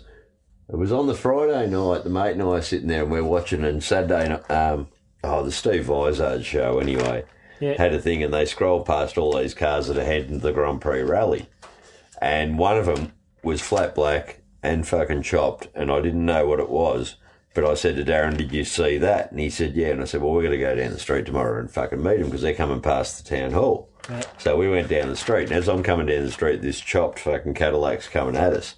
So I've turned, done a U-turn, come up the street, pulled up beside him at the lights, and he looked straight at me. He said, "Geez, I love your fucking car." I said, "Settle down." I said, "What the fuck's that?" So we pulled up. They were going to the lake to do a bit of an exhibition up there, and he pulled up a bit short, and we spoke to him. But he paid hundred k for this car, and it was all stainless floors and the whole thing. But it was Billy Gibbons' car before Billy had one too many ideas. So that ended up coming to Australia. That fifty-two chopped Cadillac coupe. the history behind It that. was Mark One of Cadzilla. Yeah, fucking phenomenal. Unbelievable. Where are we at now, Uh, FEs? well, I was actually just having a think while we were chatting, but Oh, well, it's just two mates hanging out in the fucking lounge room. Like, There's Yeah. no expectation. Uh, this year's the Force XL Oh, the Falcon. Yeah. Um, got a bit of a soft spot for the early Falcons. I like the styling. green, green is nice. Oh. Yeah, green is nice. um, what are we running here? We've got a turbo small block of sorts. Oh, yeah, yeah.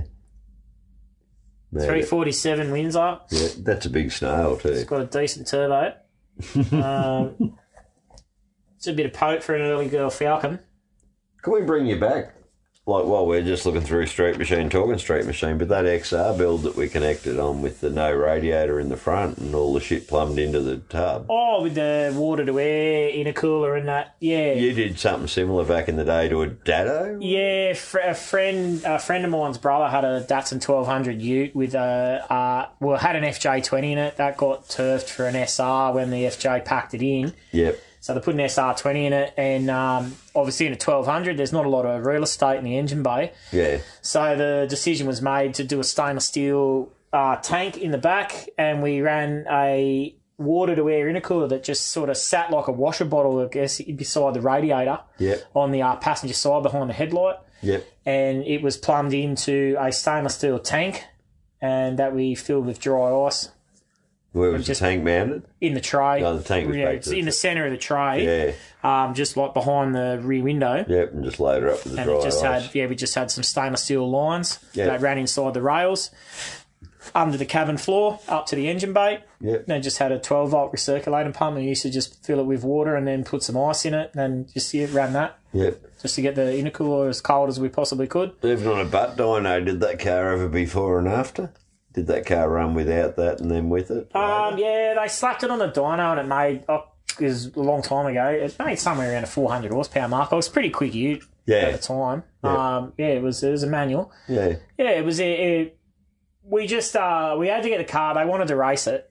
Um, my mate's brother wanted to race it, so we kind of just went. Well, we've got this tank. We've got a bit of stainless. Let's bash this together and see what it does. And it was more of an experiment that just stayed in the car, Yep. and uh, it kind of went from there. But yeah, it's um, it you, it, it worked, and it was an interesting sort of little experiment. And that's why I even wrote a note for myself earlier in case I forgot to talk about it, but it's where um, auto crosses over or where aircon crosses over to car production or, you know, like where the things are relatable. Yes. What did I write? I'll find my own fucking notes here, but Skinny Carly, disappointing to see, but never late bonus that you hear. Yep, got that aircon to auto crossover and ute builds.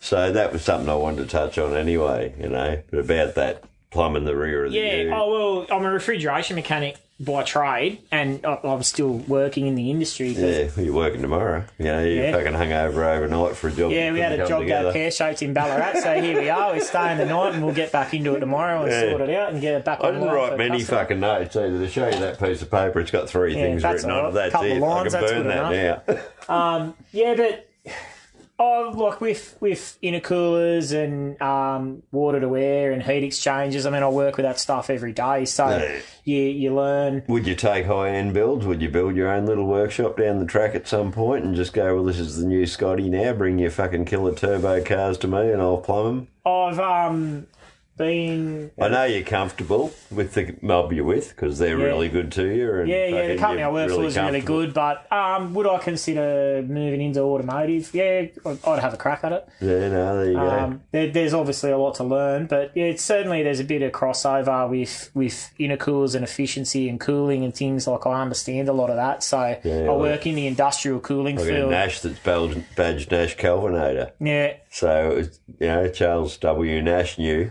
that you need to know a bit about heating and cooling to be able to build motor Well, cars. oddly enough, General Motors Holden in Australia assembled Yeah. refrigeration equipment for a period of time. I've actually found and they went Delco, didn't they? GM was Delco yeah, aligned. AC Ford, Delco. Yeah, Ford was aligned too with another refrigeration company. yeah, Ford run a lot of York stuff in their American cars. There you go. Um, but General Motors assembled refrigerators here. I've actually somewhere in my archive of photographs of boring work crap on my phone. I've got a General Motors Holden's badged uh, cool room that I found in uh, in a building in Melbourne. yeah, cool room. That's yeah, cool. eh? with a GMH badge on the on the evaporator. So yeah, it- look, there's a lot. There's a bit of crossover with with my trade and, Yeah. and working with motor cars and mechanical stuff. Refrigeration compressors and car engines and not I suppose too that's- dissimilar. Maybe that's something I was looking to highlight, but whatever trade you want to do, kids do it because, you know, if you go and do a fitting and turning apprenticeship, that can put you straight back into the car game that you love. You know, the reason you buy the magazine, you could be working one of those jobs.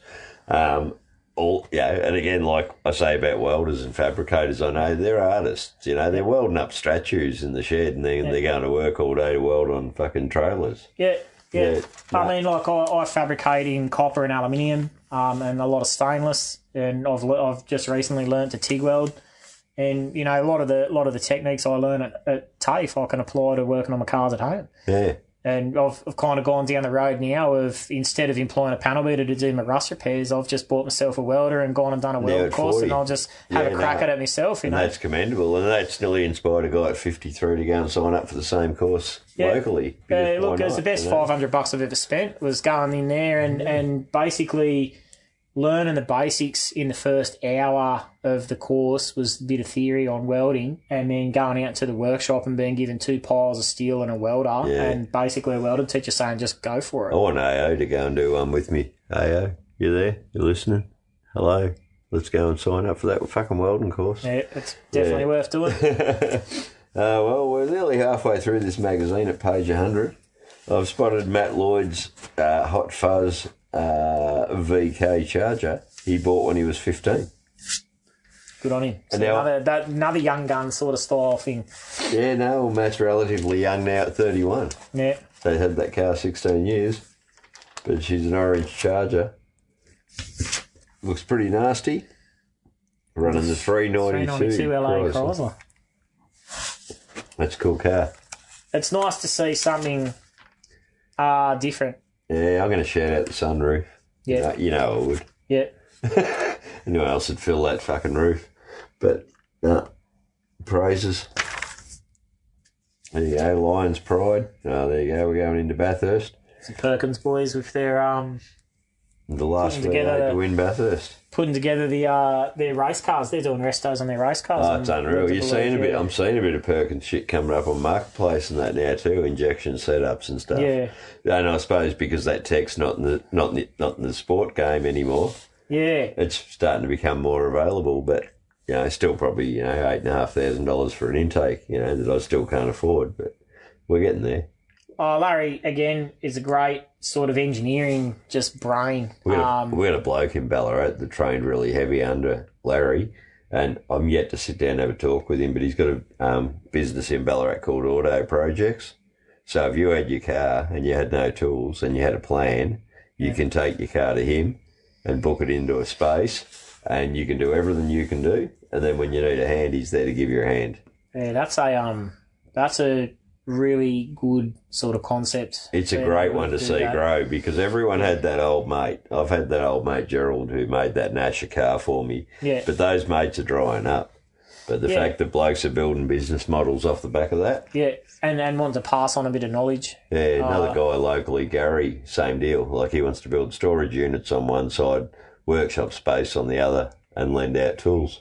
Yeah, You know, so and see Ballarat, you probably don't notice as much in Melbourne, but there's a whole heap of backyards that are dried up in Ballarat in the last five years. Now there's a unit and a letterbox. oh, you know. yeah, where I so live we've in had Melbourne, sheds, it's, and yeah. now all of a sudden they're all just fucking vanishing. I live in the outer southeastern suburbs of Melbourne, and the the big houses and the, the acre blocks are just getting bowled over and turned into townhouses. Yeah. Um, yeah, it's urban sprawl. It's everywhere you look. Yeah, well, they're Victorian homes now where they've had the decent backyard to kick the, you know, kick the ball or Cut them bloody- in half and put the yeah, townhouse yeah, out the put back. the townhouse and, or two in the backyard, and yeah, so yeah. It's uh, pretty sad that there's probably going to be a generation of Australian kids that don't even know what a quarter acre block is. No, Ah, that's it. Can't hit a can't hit a tennis ball off the fucking tank, or yeah. you know. So there we go. Big feature on Larry.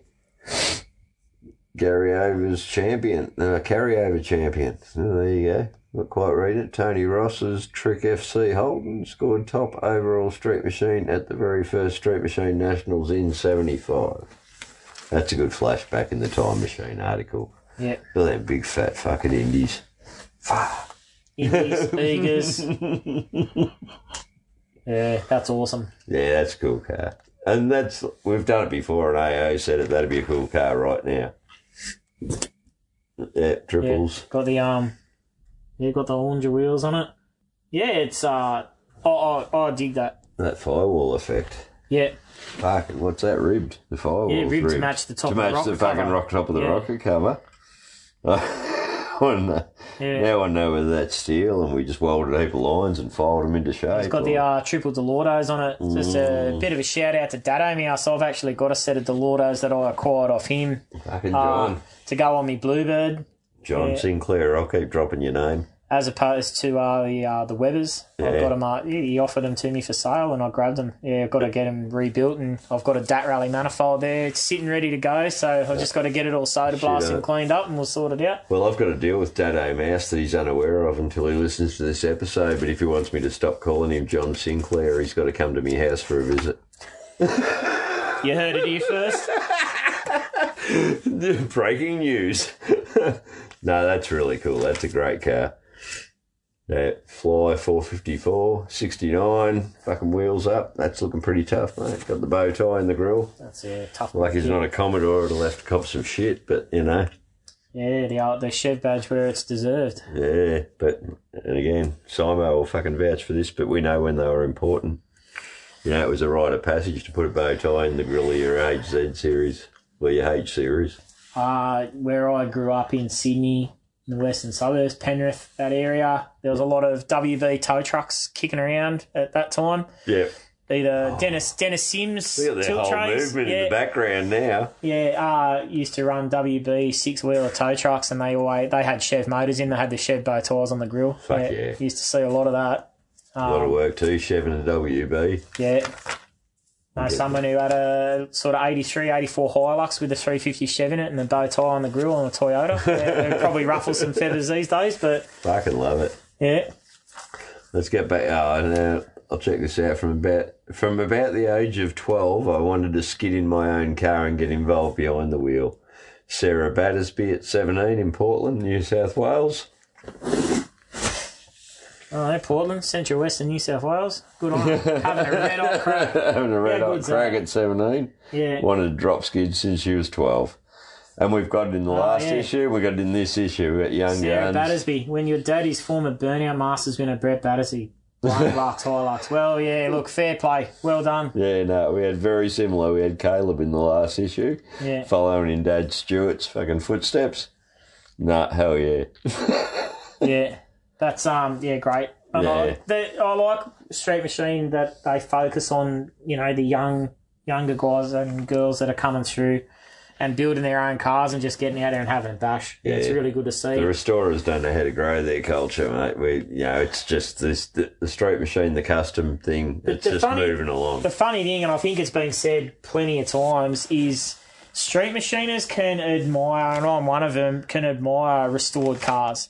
But restorers and pu- well, not so much restorers, but the purists out there, the paint dot counters, Yeah, can't really cop the fact that someone's got an XY with a massive hole cut in it with a pop top sunroof in it. yeah, yeah. Because, you know, in the 80s, that was a big thing. Or shout out to old mate Bruce with the HQ taillights in his EH, you know, and Yeah, he fell so in what? love with that car as a kid. And at 56, he owns that car. He Yeah. couldn't be happier. Yeah. And everyone thinks that it matters what they think.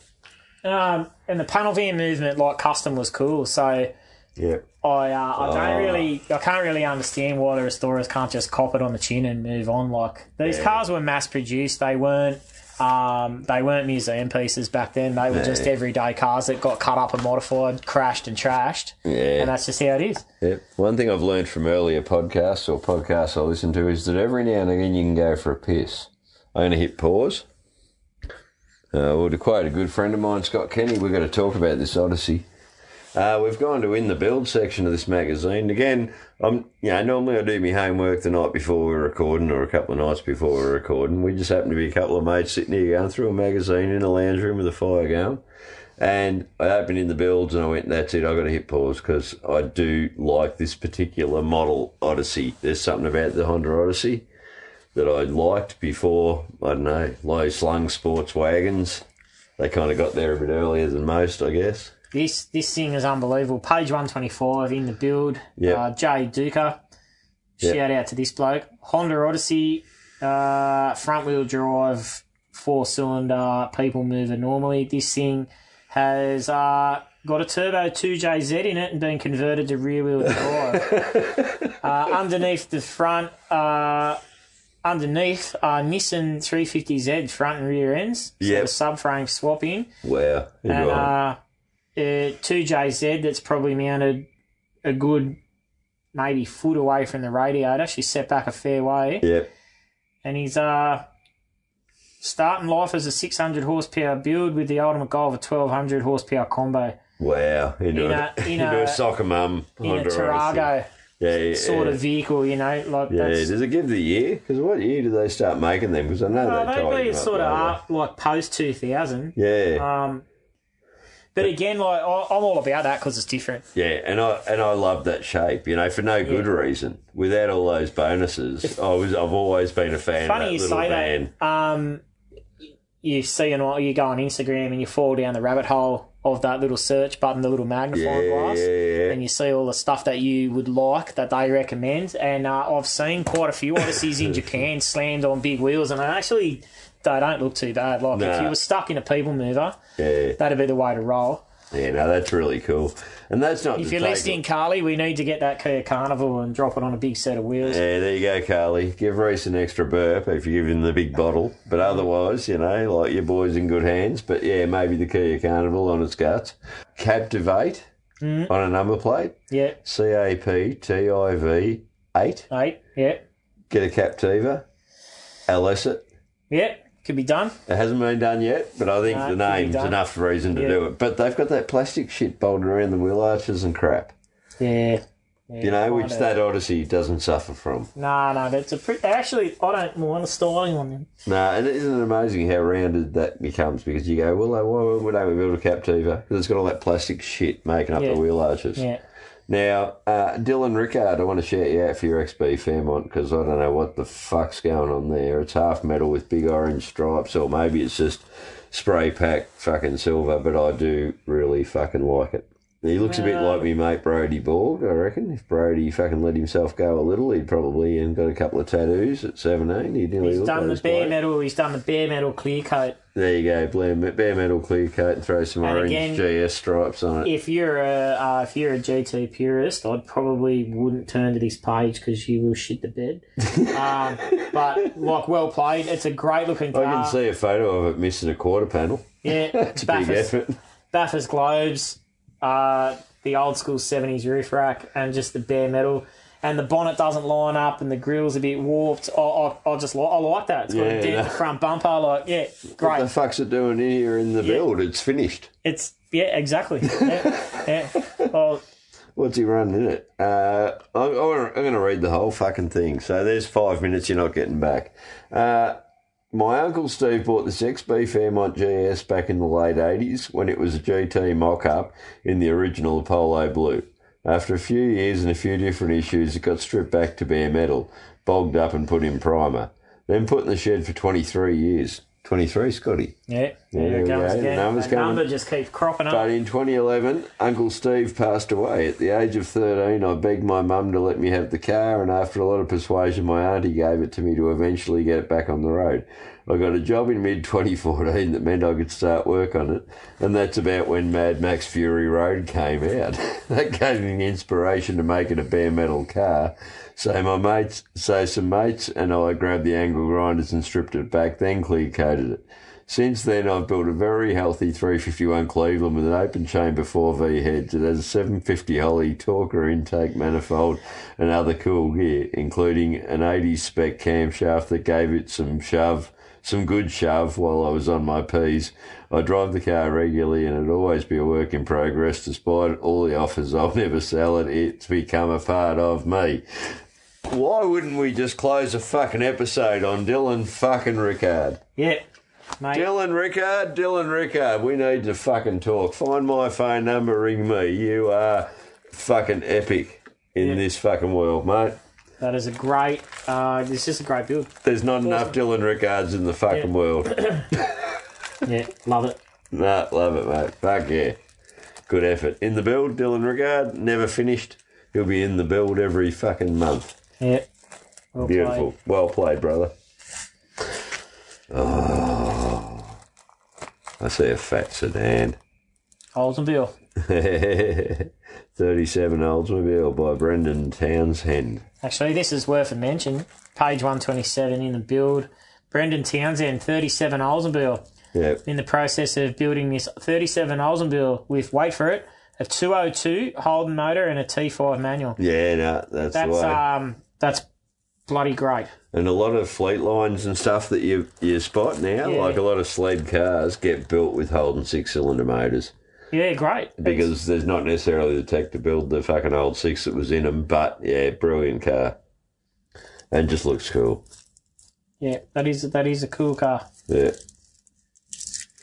They look still playing with vans, XH, the XH XF caravan. turned to XH and But, uh, XG, you know, they're But uh, still. shout the XH out because uh, I don't think there's a refrigeration company in this country that hasn't had a fleet of Falcon panel vans at some point. Yeah. Well, I'm not Spent sure what many a- model. What model's Bruce Howie's fa- van? Is that an This XH? is an XF or an XG, which I would is have. I would about- imagine an XF, but Yeah. I would have forgiven him for an XH. yeah, I think I'm pretty sure it's an XF. Yeah. Um, spent many of my days as an apprentice in the passenger seat of an XF or an XG van. yeah. Um, I remember leaving shop one year, and my daughter was jumping in with Michael Chatlos, who's got the, I think his was an XF, maybe.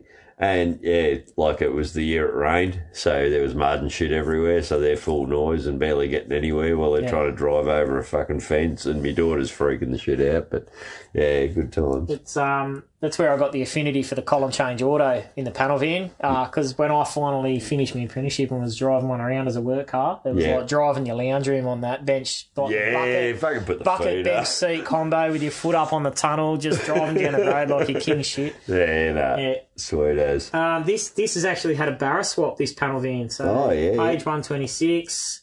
Matt Zimmerell. Uh, Yeah, Matt Zimmerel. It's Zimmerel. uh, Zimmerl. I think I led you down the wrong path. yeah barra swap with a four speed auto out of a BA Futura. It's uh, he's got the shifter with the Tiptronic uh, auto in it. It's all been swapped in. It's actually pretty neat. It's got an awning too, so we're going camping.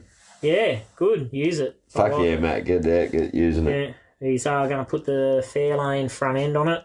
Uh, on the XH, which is interesting, will be an interesting looking conversion. Oh, that's just that little narrow chrome grill. Yeah, Like yeah. an AL type. Yeah, but the the bonnet on the XHs is a lot different to the ELs because it's got a raised centre to clear the because they had the ED motor in them at first before Yeah, they yeah, changed yeah. over. The so they had to 3.9. raid, they had to raise the centre of the bonnet to clear the rocker cover. Oh, there you go. Yeah, and they are actually the e, the XH Utes have got a radius roof on them as well. So if you look at an XD XEXF E Ute, and then you look at an XH, Yeah. the turret is quite a lot higher on the XH because it's got a radius roof in it, giving Yeah. it more headroom for the Oh, uh, there you bigger go. seats. Yeah, just an interesting little thing I noticed at a wreckers. But his special comments, fucking Scotty, if I'm on who wants to be a millionaire and I Yeah. need to phone a friend, Yeah, if it's got a radius roof, even if it's got an XD front, it's an XH. there you go. fucking beautiful. Special comments, love 'em. Yeah, And then the Iron Maiden. we have to shout the Iron Maiden out. So Haley Murphy from Berwick. Oh, she's from out my way. What a horny little V8 LC. Yeah, that's a great looking LC four door. It's uh got a phone clapper in it. Yeah. Oh, there you go. Very good. Yeah. So Fong Supper motivated, 71 LC Tirana. Um, Couple of pedals. really, really nice car. She's got the auto up. Yeah, yeah. it's Got the column change auto. Oh, Oh, or yeah. I'm a massive fan already because it's got a column change.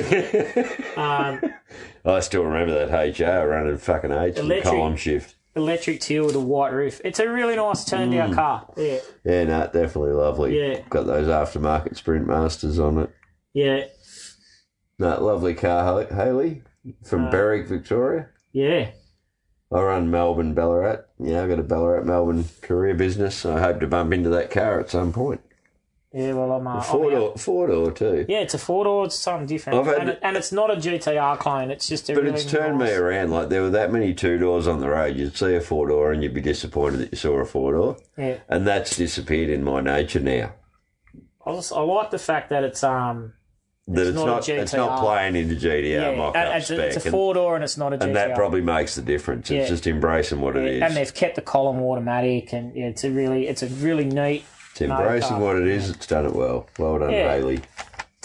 Yeah. Yeah, well turned out. Got bucket seats. Very very nice. Hmm. Yeah, Well, yeah, GDR wheel.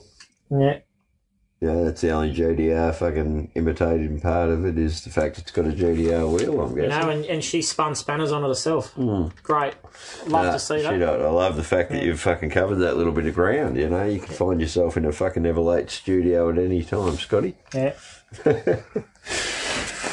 No, it's certainly been a. And Uh, then we'd have two Scotties. It'd all get too confusing. and three people born on the same fucking day. Now we've got to We did speak Oh, back to about the- this in to the, the intro. We're blowback, back to yeah. expression session, blowback three. And again, I just want to shout out Aiden for his work there. Yeah, the rendering of the uh, the hardcover with the Perspex engine lid on it. Yeah, Uh, that's amazing. Yeah, really nice. Um, and I know it's going to come up in our episode where we review the magazine with Aiden himself, but um, AO was fucking blown away, and he hadn't seen the magazine yet, so Aiden actually sent him through the fi- the photos. yeah, So right. it broke of his the mi- rendering, broke yeah. his mind in real time. Yeah, yeah. And then you got to go back to 8.2, I reckon, but that's where AO was shouting out blowback real heavy in our fucking reflective episode. So, yeah, no. And I, and I said about the Mustang, the Mad Max fucking Mustang that he did. yeah. It was like he'd been listening to me and gave me a Mustang that I'd want to fucking drive, knowing I don't like him. Yeah, that's right. Are we, Um, are we into the Reader's Rockets, are we, mate? yeah, we are. I just, And you've uh, jumped a few couple of pages in. I but, have, only but, but because- you stopped in a big fucking hurry because that looks like your old. But That looks like my old. I thought for a minute it might have been my old BF. Um, but yeah, it's same colour, the Seduce Maroon. Yep. Yeah. What's that one? Uh, it's, it's NA, yeah. Matthew Zonta. Oh, no, hang on. Oh, It's no, not hang on. NA. No, It it's was not. No. Started as a P plate daily driver, however, had his car Nathan evolved to a Sacco. 740 horsepower monster. Nathan Sacco, Turbo- 700 horsepower is out of your BF. Are you okay, mate? You all right? You know, because, you know, it's getting a little out there. Oh yeah, big shout out to Zane at Max Performance. Um, yeah, he's a barra tuning extraordinaire. No, there you go. Made 550 kilowatts on their hub dyno. Fuck yeah. Uh, mate, that car's a credit to you. It's really well turned out. It's Lo- immaculate. I love the colour. Love the wheels. Yeah, the Wouldn't wheels normally on it, shout great. out much, but love those wheels. Yeah, Plenty of space, a it's little got a bit of gold. T56 manual in it. There you go. No, Yeah. Uh, Nathan Sacco, living the dream. yeah, no, so there's quite a few good Readers Rockets We here. had the This tonner of Jordan. HQ1 tonner is really nice. It is, and it's not trying anything beyond HQ. Uh, it's um got a lift up tray with the battery and everything underneath it. That's a really neat uh, touch, that. Have you heard the last episode where we were discussing the last magazine, Scotty? No. I won't hold you accountable. No, Your I'm on Honour. catch up. That'll be that'll be on the drive home tomorrow. I'm just going to show you these arches because I, I decided that they were worth the conversation. And it was only for a set of wheel arches that I decided to have a conversation. But it's just when you look at those tonners, go back to that tonner again and just look at the side profile on it, right? Now, if I get this to page 56 or 58 of this one, Oh yeah. Yeah. so we slide him up a bit.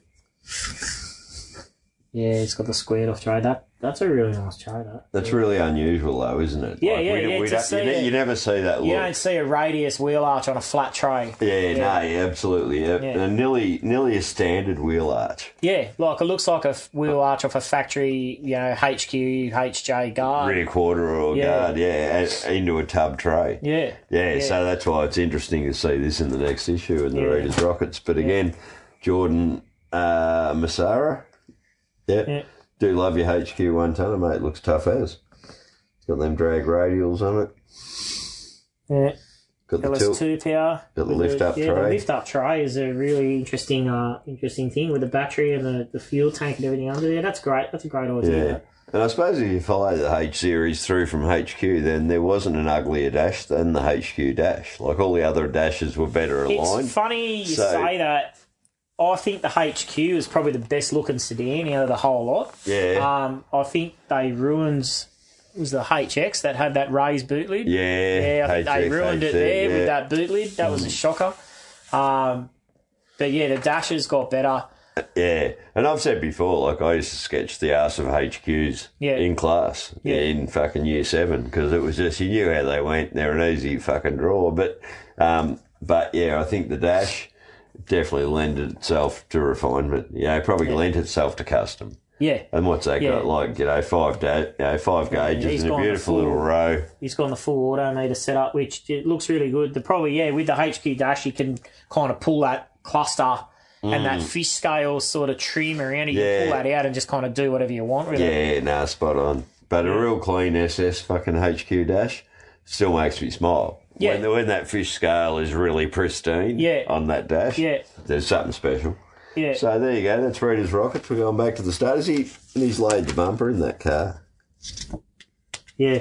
Yeah, it's uh, it's tucked right in. Really tucked that bumper right tucked in. it right up hard right into the against that, nose and yeah. against the guard. So that's fucking really tight. I'd only noticed as I was about to fuck off. That's a um, well, something I sort of looked at Howard Astel's cars a lot is they Gap. tuck the bumpers. Yeah, he spends a lot Just of time gap on gappings refinement. and and tucking bumpers like really tight up against, and it actually transforms the look of the car. Yeah, and and that must be how the designers picture the car. But then to go into a practical, it's- but to go into a practical environment, you know you got fifteen guys that are working overtime that are fucking struggling to put and they shit can't, together. They can't so stand you've got the to panels in that way, or you've got to can't- put that yeah. tolerance into the into the design. It's kind of funny that the, the designers design a car on a sketch, and we've we've all seen over the years plenty of production sketches from GMH, Holden, uh, from Toyota, Ford, wherever yeah, of pre-production cars, and the sketches look amazing, and then the car comes out resembling.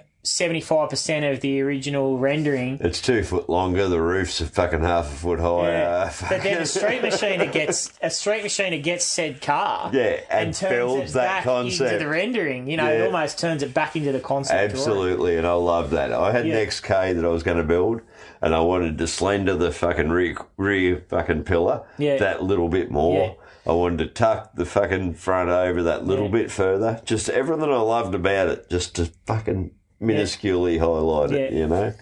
So no, That, that detail work, that's kind of what's really made me appreciate the elite builds. gonna There's little feel- things that you don't quite notice, like that bumper bar's jammed Yeah, hard up against the panel, and it, it looks really good. I got a feeling just uh, Jordan Massara, you're going to get a bigger shout out in the big episode, I think, for that. But oh, how's that four door? Because I thought it was a hatchback, and now all of a sudden it's got four doors, and that's pretty cool. Yeah, That just looks Briefly like your before classic Australia. wide Alex Alex hatch build, yeah, with a uh, Holy Sniper EFI and a three four five stroker. and no dovetail. Yeah, So yeah, straight away it's sort I of like looks, a Tirana without a wing. yeah, there's a point of difference right there. No, that's cool. That's a good crossover car. The XHU, so that's the second XH in this issue. Yeah. One in the build and this one here. Yeah. Um, so they must be starting to get into that price point where they're accessible and they're not too bashed up. Yeah. And again, it's a generational thing. It's like you being into those cars that are around when you remember being into cars Yeah. and, and me. You know, like there's a fucking 10 year difference or 13 year difference between us. So the things that drive you aren't the same. Yeah. But Uh, what I've noticed with the Weiss Modi, which we've sort of really neglected a little bit, I suppose, but there's builds across the gamut. There's Yeah. guys that are 19 now that love what I loved when I was fucking 19, Yeah. and I'm 53, Yeah. and that's fucking cool. That's one thing I do like about That HZ in the last issue too, in the Um, Yeah. fucking Reader's Rides car, that looks like my old HZ, but a bit cleaner. Fucking just crazy. It's that- kind of what I like about the Datsun community. There is, there's your your sports car guys that have the fair lady sort of open top sports cars. Then you got your guys that are into the 240Zs, the Z cars, yeah, uh, 1600s. that HZ. oh yeah, that's a really nice bit of kit. That And again, 20 fucking 30, 40 fucking year ago. yeah, That was cool as shit. yeah, You know, nothing changes for that car. yeah. Yeah. Yeah, with the Datsuns, like the Datsun 1600 um, or 510 if you're from the States, um, that car was a rally car, it was a race car. Um, so guys are still rallying them with Yeah. L Series motors in them. Guys are, are cruising them on the streets of stock standard cars. Guys are putting FJ20s in them, SR20s. Dado Mouse has just rough Yeah. one out in the shed that he had Yeah, big ex-rally dreams for car, and you instead know. put a rough coat on it and now out Yeah. loving it. and they just that that car there, there's like so many different aspects of the datsun community that, Yeah. that like the 1600 and it's so it's such a like it's been built into so many different things over Yeah. the years And that's a big strike again against the purist fucking community because, yeah, okay, go and appreciate that one. Leave this bloke alone with that Yeah. one. You Yeah. know, he's doing his thing. He's doing his fucking thing. yeah yeah Yeah, it doesn't matter what you think. and another honorable mention here in the readers rights Oh, is yeah. this wb panel yeah, vignette. no, I did see it. sneaking and it's in got there. an uh, sc14 supercharger on the 202 Oh, hell yeah. now that's cool and it, it looks like it's intercooled as well Where's the SC14 blower come from? Uh, i think they're a toyota Oh yeah, made up one on the side of his HR. yeah well this is like a side mount on the oh driver's side Yeah. of the 202 Yeah, I reckon may have one mounted. I thought passenger side on each. Still rocking an Aussie four speed. Original diff. Yeah. It's like we were talking earlier, it'd be f- earlier about turbo lag and stuff. And if you've got enough capacity, you don't get lag. But I remember the first turboed HJ, I reckon HJRX that I got in with the turboed six cylinder holding in it was just fucking lazy. But my HZ was eight and a half every gear change, and you better be ready for the next gear change with its 327, its solids, and its fucking wide cam. Yeah. So I had a little bit to fucking go off, but it just, I don't know, it didn't impress me enough. But a mate actually built one. Um, what Bowie have? I reckon Bowie had a 460 or a 429 in his XA and put two turbos on it back when no one was doing shit like that. And Yeah. his best mate borrowed it to take it to work and rode it off at the cattle yards in Ballarat. Oops. Yeah, couldn't handle it. Big oops. Yeah, but Bowie was always tinkering with turbos and just making his own kits in a world that wasn't turbo and stuff. Yeah, it's um. There's some some good rides in the uh, readers' rides this month. Alex, Alex Martello's XB. That looks pretty tidy, mate, sitting on pro convos. Three speed column manual. I love it even Three on the more. tree column banger. God, it could have been 351 four speed, and that would have been enough reason to shout out. Now I love it more. Uh, it's 1976 XB is my first car, which I bought at Lloyd's Classic Car Auction. Oh, hell yeah. Dream come true. Cruising in an old school three speed column manual car like this is the best feeling and always puts a smile on my face. Fuck, mate, Alex. I'm right there with you, mate. Alex, Alex, Alex, you're the man of the issue. You're going to get shouted out in around the my other dad. episode. Hanging around my dad and his mates doing up big V8s makes me excited to one day swap the 256 into a nice V8 engine. But in the meantime, don't In care. the meantime, just three on the tree, 250, enjoy it. Yeah. Fucking rocking it, It's a brother. really clean looking car too. You've is. done a good job um, picking that up at Lloyd's. Yeah, really good. Yeah, no, well played. That's probably chamois, that fucking Tirana underneath it. Yeah, it's got a 202 and a Trimatic in it. Yeah, there you go. Gaps aren't beautiful. J- Jaden Brandler. This is my 1978 LX Tirana running a 202 and Trimatic. My dad bought this car in 2008. It's something for me to learn basic mechanics on. I've been making plans for this car since I was about 10 and plan to turn it into an SLR 5000 replica. I have a 308 and a Turbo 700 I'm building up and we'll put in once I get my full license. Fuck, But I'd for be now, saying chamois is an SLR. I want to see a chamois SLR 5000.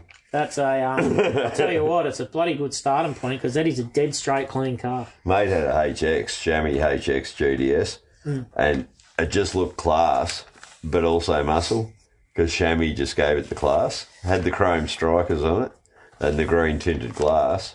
So it just looked like something you'd be fucking heading to a wedding in. But yeah, 308 four speed. Well, my yeah. um my neighbour from many years ago had a VH SLE E Commodore, but it wasn't your normal SLE. It was a early '82 build car, Yeah. and it had a 253 in it, but it was that chamois cream colour Yeah. with the light tan SLE interior, but it didn't have power windows. It was manual windows yeah. and a nice SLE dash. And he, he had it the way he had it. I think it had Siemens B45s on it from memory as well. And it just it sat really nice, and the colour and the interior trim just suited it. yeah.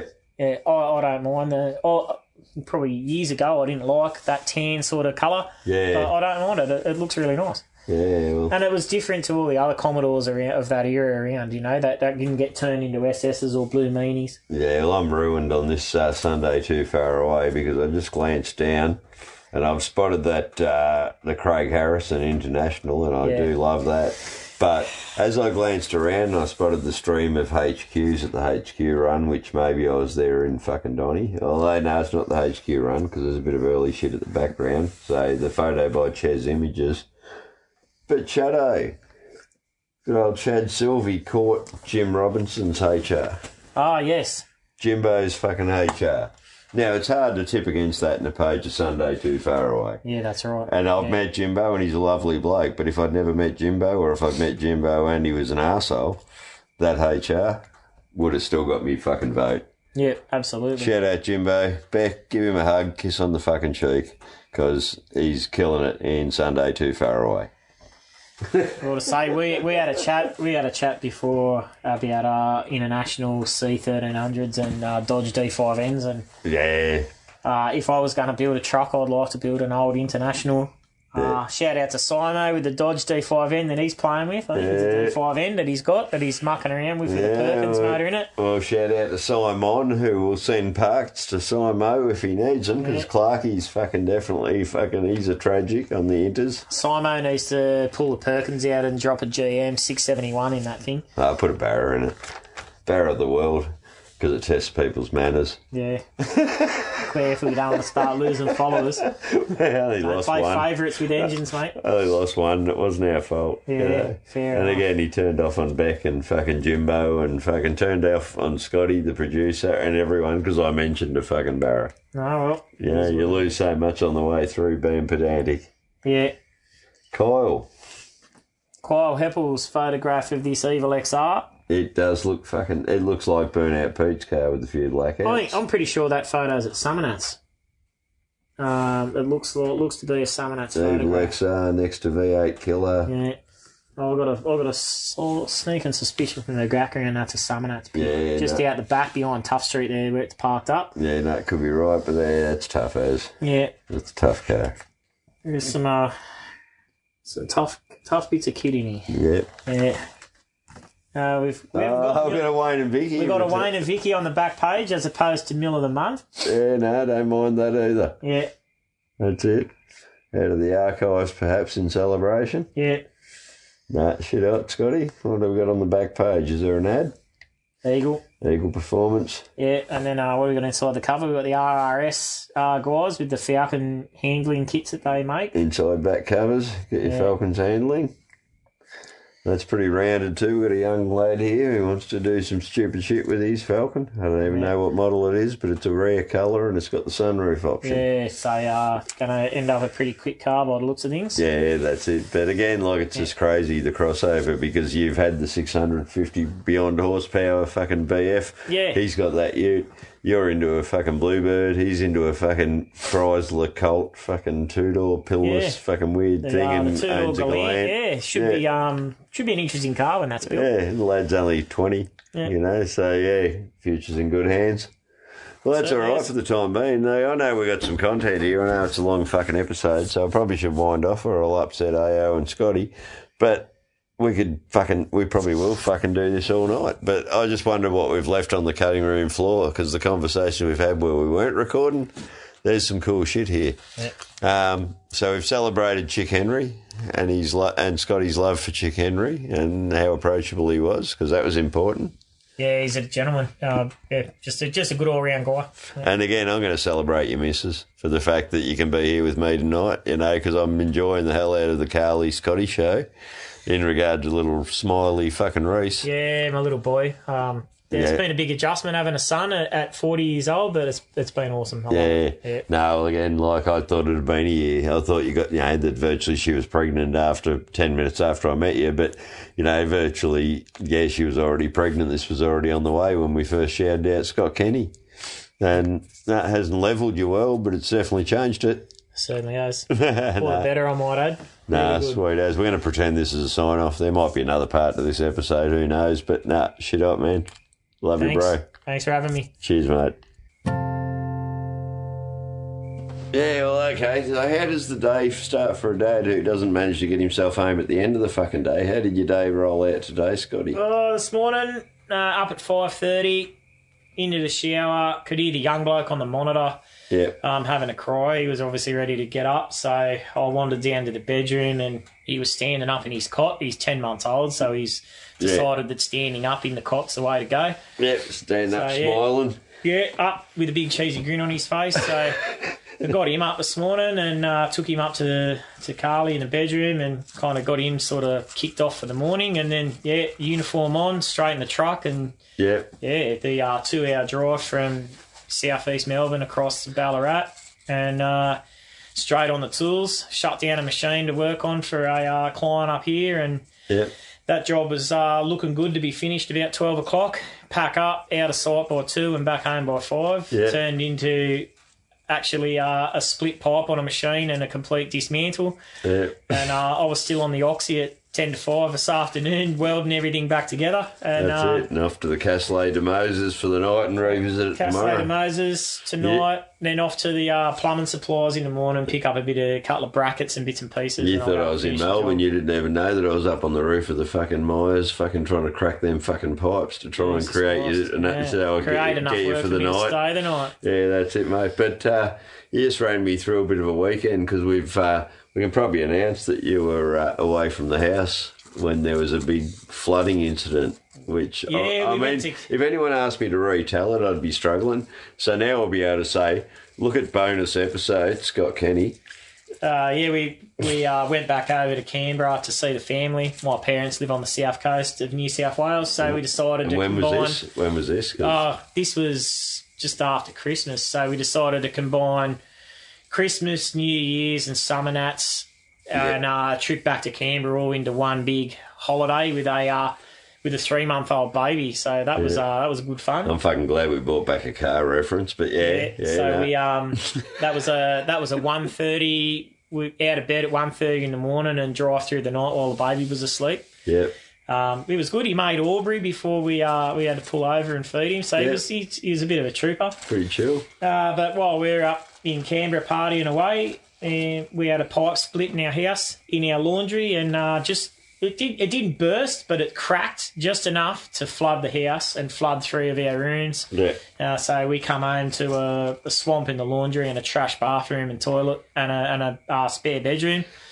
So when all your family's from interstate, um, Yeah. I don't have any family in Victoria, so I can't have anyone stay in my house at the moment because I haven't got anywhere to put them. Yep. Um, and a six month fight with insurance, we finally got it all sorted. Yeah, so six months with the new, but with the baby, and you know, bath just and trying a to get bath. yeah, and bath and a baby in a plastic tub in your shower is not much chop, but you know you just got to do what you got to do. Get through it.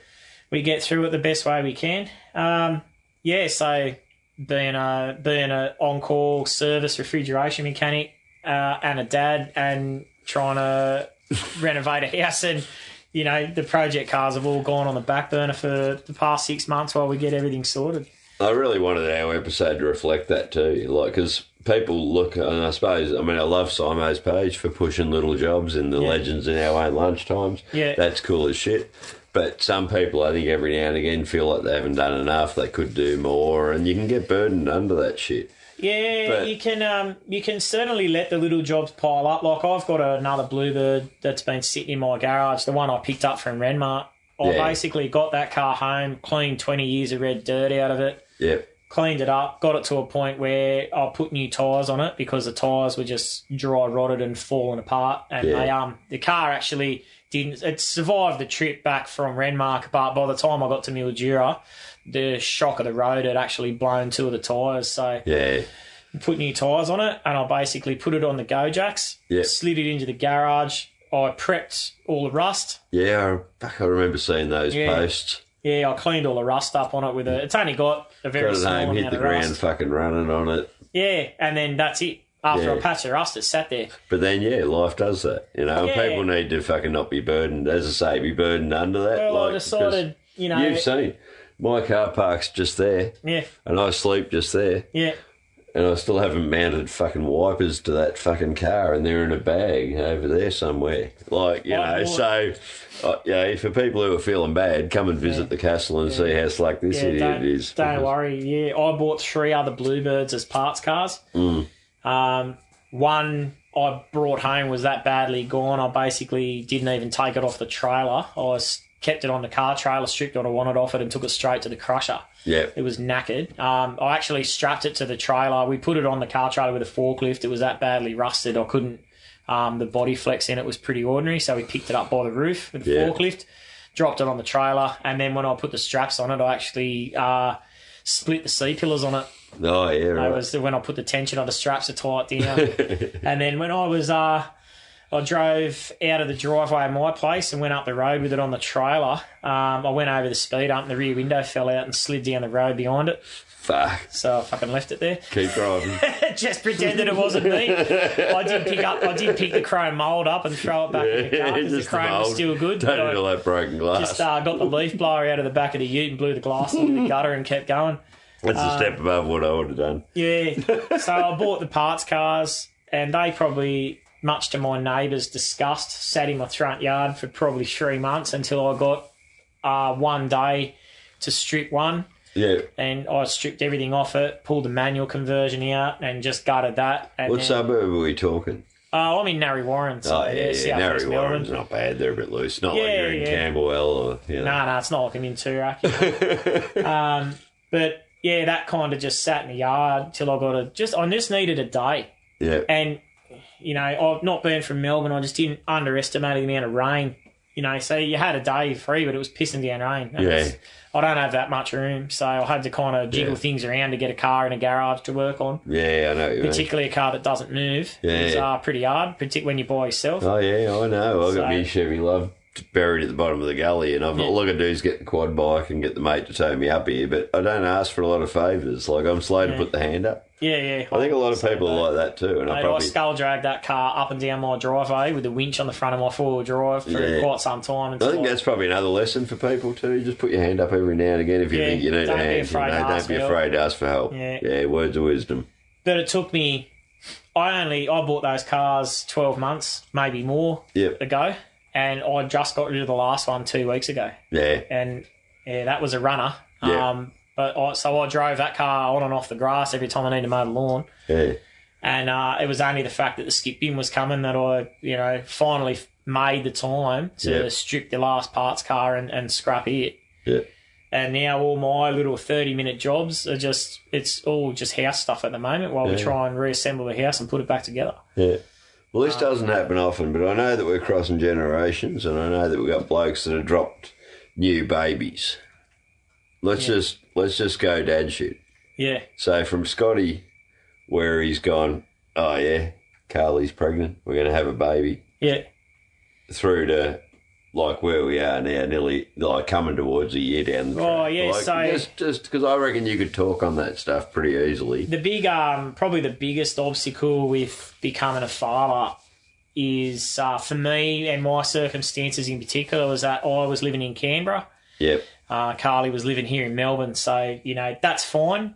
Long distance relationship. I've, I've, I've, Were you you here when Reese was born? I was here when Reese was born, but um, well, I fa- I found out we were pregnant on um, Carly, and Carly was very good at keeping it to herself. Obviously, the distance. You know, we don't see we didn't see each other every She day. didn't know it's what pretty to easy. expect, and you know. Um, but I drove down to, uh, I drove from Canberra down to, to Batemans Bay to see my folks, and then drove from Batemans Bay to Melbourne um, Yeah. on Boxing Day. Yep. um, would have been 20 well what year is it now 2022 so it would have been yeah 2020 Yep. christmas 2020 um, yeah so i drove down did the whole border check-in thing because it was still covid then um, come down through cairn river drove over to you know it's a fair drive from Batemans bay to melbourne Oh, yeah. along the coast road you know no doubt. um, so I drove there and found out, you know, found out on Boxing Day that we were having a baby. So, you know, I had to kind of make a decision on I need to move to Melbourne. you Yeah. know. So pretty much back to Canberra, make the arrangements to move down to Melbourne, Yep. um, and then pack the house up and you know move cars into friends' garages and Yeah. um, yeah, shout out to, to Dave Gow that's uh, got hold of me Bluebird wagon at the moment in his shed o- out in uh, Canberra, just Yeah. outside of Yass there. He's um, looking after that for me while I uh, try and sort myself out Get down yourself here. settled down here. Yeah. But, but he's pretty secure in his fucking place, and Yeah, yeah, and uh, D's just a good bloke, so he's, Mm. he's helped me out a lot there, and yeah, he's a good mate. You know, we used to work together, so he's, he's Yeah. a really good guy. No, you got to Um, support and, and then your you mates. need you need friends like that around you. yeah, Um, support your mates regardless of their call. but it, it was hard because the first um, the first ultrasound appointment I was actually working that night.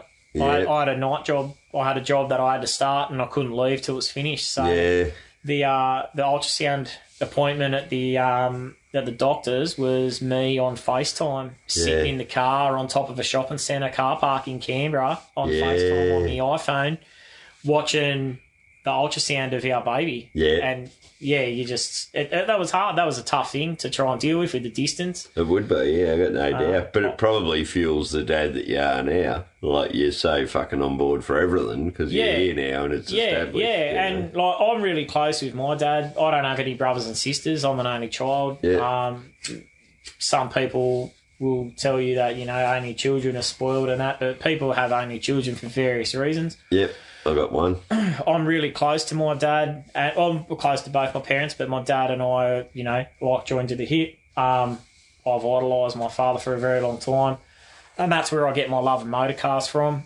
Um, Yeah. it's, it's something that's brought us together. You Yeah, know, my for- dad bought me a car, but I think he's only tied me up for eight and a half grand. I've Yeah. now, now got to fucking spend, you know, 'cause, you know, like yeah, you, you Does can't happen. you can't not pay your dad. But my love for, um, you know, my dad, my dad was involved in drag racing at Castlereagh in Sydney in the Mm. seventies. So, you know, I get I get the love of motorcars from that, and and um, yeah, the, the distance moving down here and and um, moving in with with Carly, and and then just riding the roller coaster of. of being pregnant and and um, at age forty as well, you know, like it- Yeah. it's it's, uh, it's later on in the piece. I'm the last one out of all my friends. to How have old's a child. Carly if you're forty? Ah, she's 37 this Yeah, year, yeah, so yeah, yeah, both. um, well, I'm 41 now, so yeah, there's Yeah. four years between us, but it was uh, it's just an interesting thing, yeah, and happy birthday for our birthday. yeah, absolutely, yeah, all born on the same day. It's uh, it's it's quite the uh, quite the weird thing that It's uncanny. yeah. So, yeah, it was i- interesting um, trying to deal with COVID. Uh, like I moved to Melbourne. With, uh, it was you know obviously with with Carly, but it was also a uh, a more senior position at work as And well. people were trying to flee Victoria at the time you were heading in, into Victoria. Everyone's heading out and I'm driving in. You Yeah. know? um, but it was a more senior role at work too, so I've Yeah. had to I've had to come into a more senior job, um, which means more hours away from home, and you just got to try and balance everything. And Yeah. it's it can be a battle at times, and I'm a lot more stressed, and Yeah. I get a lot less sleep than I once did. Yep. Um, but you know, it's it's great. Um, it was I, I got a lot of support from friends and, and co-workers. Um, I think with uh, male mental health and uh, the light that gets shone on that now, Yep. um, I was very well supported, making the transition into a new city, a new job, even though it's with the same organisation, Yeah. still a new job, a new role, And I see that too as a fairly new dad in a fairly stable position. Yeah. You still share those posts around suicide awareness and stuff too. You Just Oh, you know, yeah, like, I like- mean we I mean I suppose that's just not to highlight some sort of darkness in the background of you, but the fact that we all feel it. yeah, We um, know it's there. I, I've lost friends to suicide that I, you know, and, and this, I moved away from the place I grew up pretty early on in the piece. Yep. Um, and I left Sydney, you know, going on 12 years now that I've been out of town. And it wasn't until I left town that, you know, people I, you know, used to see quite regularly and then I stopped seeing. And, Yep. you know, you find out that they're no longer with us. And, Yeah. and rather than you're not there, Yeah. you know and and at times i couldn't make funerals and things like that because i'm stuck in a state or i'm working on a job and i can't get away or yeah. you know and things happen so Anyone you want to shout out, particularly right now? oh not so much probably my, my best mate greg um, has been a really big support i've been through you know rough patches in my personal life over the years and Yep. yeah, Greg. Greg's my best mate, and he's been a really big support. Um, another really close mate of mine, Scotty. Uh, he's you know he's been through a rough patch himself recently, and you know we we we talk. You know we talk regularly, even though I don't live around my close friends. Yeah. My close friends are back in New South Wales and Canberra. Yep. It's still just Um, all the Airmaster boys in Canberra. You Yeah. know we all had each other's backs when I worked up there. It was a really close knit team Yep. and we all supported each other. Yeah. And we all made sure each other was coping all right with the various things that, that go on. Yeah, no, shit. I, Oh, I think Because I that's just keep important. saying, like, we sit there tonight, we have tea, and we've got three generations, I suppose, between the mates, young bloke, me, you know, him, Yeah. him and I, you, in the you Yeah. know, dropping in the middle. And you can see that development as the years have gone by, because, like, I couldn't talk to my old man, I couldn't tell him a fucking thing, you know, whereas Yeah. now, him and I'll give each other a bit of a fucking awkward pat on the shoulder, a Yeah. ha- half hug sort of thing. Yeah. You know, so, no, it's just good to see that, you Yeah. know, blokes are just stepping up and supporting each other. Yeah, my um my father was a firefighter, um, and you know he's he's retired now, and, and him and mum are just you know they're they are living their retired life up on the south coast, and that that's a great thing for them. But Um, when you when you do when you're in a career like a firefighter or a first responder type role, you, obviously you're going to see things, Yeah. and those things have a lasting effect. Yeah. Um, and uh, you need to be able to get that off your chest. Yeah. Um, you can't carry those things by yourself, and I, I, I, I really want uh, blokes to understand that Yeah. it doesn't matter what's going on, you can always talk about Yeah. it. We've really witnessed an early version of that too today in the mates, young bloke's fucking best mate there. Yeah. You know, like working in the funeral directory. In the funeral game, industry, you know, I mean, and- it, that you know, yeah, it but takes a special person to to have. a you wouldn't role know if over- you were standing around a bonfire at a car event or whatever that that guy standing next to you was that kid who's Yeah. actually had to retire himself from that job because he had to take a baby one night in the world where he did. You know, he was just done. Yeah. you know, tapped out. But again, the amount of conversations you can have if you just open yourself up to them. And like Yeah. we said in the Benny episode, you know, my mate split up with his missus. I knew she had, so we didn't talk about it. That you know, we just talk about other superficial shit. But he was ready to talk about it. So all I Yeah. was doing was avoiding a conversation that you know he was ready to have. So Yeah, and I think, I, I think, yeah, we need to kind of be a bit more open to having those conversations. Um, everyone goes through rough periods in their life, yeah, um, and some of us handle it different to others. And I think there's probably a little bit to be learned from that. yeah, Um, yeah, it, it, I found out I was in a state, and I found out that someone that I'd uh, spent a lot of time around growing up had had um, you know committed suicide, and and I hadn't seen I hadn't seen him for quite a few years, but I come from a small town, yeah, um, a very small town growing up, and so when when people uh, pass away. Um, it, it, the ripple effect is massive in a small community. yeah, Uh, it's huge, and I've been around that more often than I probably should have as a as a teenager yeah. um, and and a young adult. It's um, and I never talked about any of that No. um, until I got to breaking point, and then I found a professional to talk to before, you know. No, n- that's nothing really good, bad yeah. happened to me, but it just got on top of me and it started becoming a bit much. Well, that's actually interesting because I told you earlier about um, Troy McMurtry, who Yeah. passed away, who had the really rough jail time, who was born the day before me, and I met by freak Yeah. circumstance. But the reason his counsellor called me was because I was talking to the same counsellor. Yeah, And like I say, the issue I had was this guy who's done really hard jail time is either my dearest mate that I've only just met and we're about to make each other's lives beautiful, or he's the biggest threat I've ever had in my life. Yeah. You know, and so that's how his counsellor had my contact details to contact me because Yeah. I'd been talking to that guy trying to sort my stuff out, you know, Yeah. through uh, different circumstance, you know, Yeah. work cover and buddy, you know, payment breakdowns and all the shit.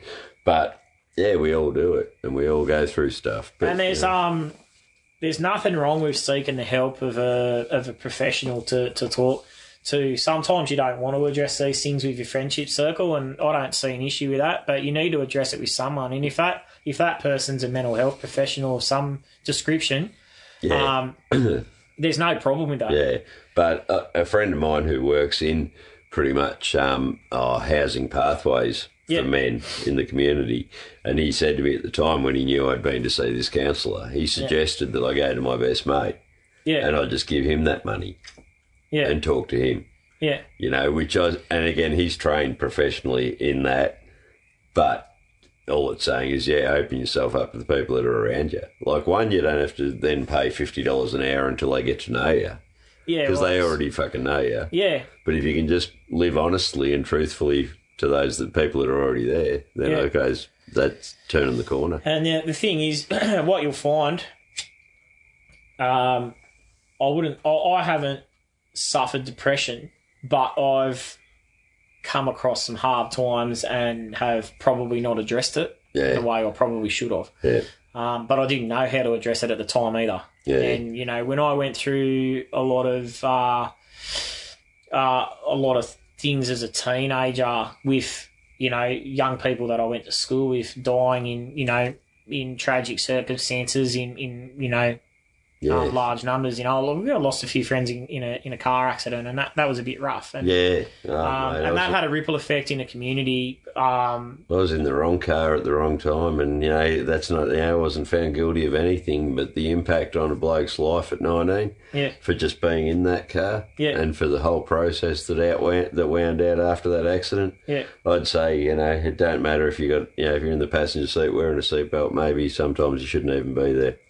yeah. It's just um, I didn't, you know, at, at at that particular time, you know, I didn't. I just accepted it was a tragic accident and kind of moved on. But it does have an effect on you. Hmm. Um, and when when your when your family and your extended family is also involved in the situation, it, it makes things a, a little bit more difficult Yeah, because no, you I- can't separate yourself from it. So We could probably unpack that one later too. Yeah. This this accident of mine, which barely gets recognition or barely gets spoken about, but the impact to just you know, it decimates friendship groups. It, it, do, it does so yeah, much. You there's know, a lot. It changes communities. Um, it and sends there's- this bloke great nineteen, I reckon. But, Yeah. You know, Um, but we need to kind of just understand that we can talk to we can talk to each other about it. We can support each other, and yeah, just now let's bring it back to stuff that's heading towards fluffy again. Yeah. But there were some labour stories too about when Carly was in labour and when you were coming close to the uh, the moment of where your son was going to be born because we started out talking about the.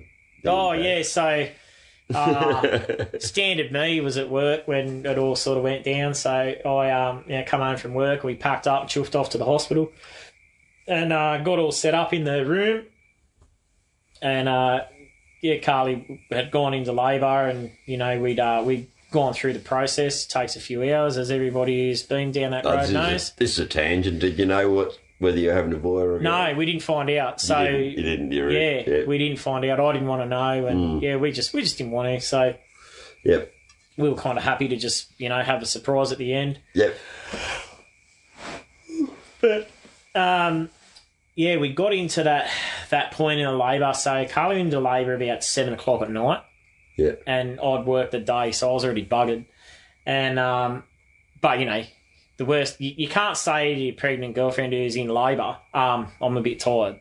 yeah. Like, that's not going to go Nah, down well at all. it's- So you just kind of push on, and um, I ha you know you, you, you play your part, and I, I was doing the best, and I've got no idea what I'm doing. You know, it it's confronting, but you just I, I didn't freak out, but I was just like I don't know. What to I do. know you're out of the loop. Like you, you, you are the you're in the way. Wherever you stand in Oh, that mate. Oh, room, in that hospital, felt like you the are most just not use- meant to be there. I And felt like the most useless human on the the planet. nurse will treat you the same. The doctor will treat you the same. It's like just get out of the fucking way. Like I remember it's, I remember it vividly. Like that's how much it touched Nursing me. staff were pretty good. Yeah, and my partner is a nurse, so yeah, so she she's a sort of medical bra- background embraced and you a little. and she is um she's really good in a crisis you know she's got a level head so yeah, um but i I couldn't do anything for her yeah. the pain she was in what she was going through you can't do anything you just you're a passenger for that whole thing You'd so have that as a dad now too. When Yeah. you, when your kids,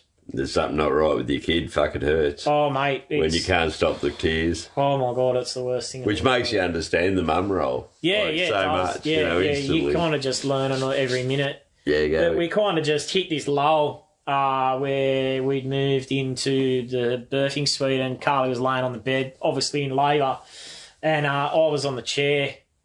They give you the worst chairs in history in hospital. You can't get comfortable on them. So I've got two chairs pushed together and got my feet up. yeah, And uh, yeah, I don't know. We just hit this kind of dead spot where not much was happening. So I found myself on an auction site. Um, I've got quite a collection of I've got quite a collection of Matchbox cars, which I've been all my Matchbox cars were when I was a kid. yeah. I've got quite the collection. So I've been selling. I'm a, I'm a bit of a gum tree aficionado. So I've been selling a lot of stuff and moving a lot of things on, so I could have some more room at home. And yeah. I've always had a collection of those Matchbox semi trailers, Yeah. and uh, I've got a collection of them that are got Australian companies on them. So I've got an IPEC one and an Ansett one. Yeah. Yeah. I remember him. Yeah, and I was um, I got a, I I got a Linfox one. Well, I got two now. So I was just flicking around on Gumtree, which is always a bad idea. And it's an even worse idea when your partner's in labour and you probably should be focusing on that. And I found myself because I was overtired. It was late at night. Not much was going on, and I inadvertently purchased an entire collection of Matchbox convoy semi trailers. and like kind of just, I bidded on them thinking, oh, there's no way I win this. So I put some stupid amount on it. Yeah. And it ended up, turned up at my front door three days later. And I kind of went, oh shit, I remember this. so now I've got I've got that to kind of sort out, and they're they're just I've been through them and and and checked them all out, and they're all legit and everything's good, and I've just Yeah. packed them in a box in there in a corner in the room there, and I'll get to them one day. But Fucking unreal. um, yeah, it's pretty funny, you know. It's um, and so there, how does everything transpire then in the birthing suite after you make the dream purchase? um You know, like- no, no, she was pretty. She, Carly's pretty good about that sort of thing. She knows what I'm like. I know we both she like, knew what she signed up for, but I know we both squinted when we talked about cutting cords and stuff, you know. Oh, like- they're the like, cord oh, cutting yeah, freaks like- me out a little bit, but um, yeah, it was a look. It was she was pretty. f- It was pretty funny actually. I was like, oh yeah, I've just bought all this stuff, and you know, yeah. what are you buying? I said, oh, I just bought all these Matchbox trucks, and she's like, what? We're in here having a baby. I was like, oh well, just trying to kill some time, you know. and Yeah, just slow it well, down back a to the bit. job then. yeah, yeah. And then yeah, it was about then the uh, the um, obstetrician just kind of said, "Oh, well, maybe you should get some sleep." So I slept for four hours while she while she uh, was in labour. So yeah, but I was awake and yeah. um, I was awake at I don't know. Four hours later would have been probably four thirty in the morning, and then yeah, Reese was born at, at uh, eight o'clock on the first of September. So Yeah.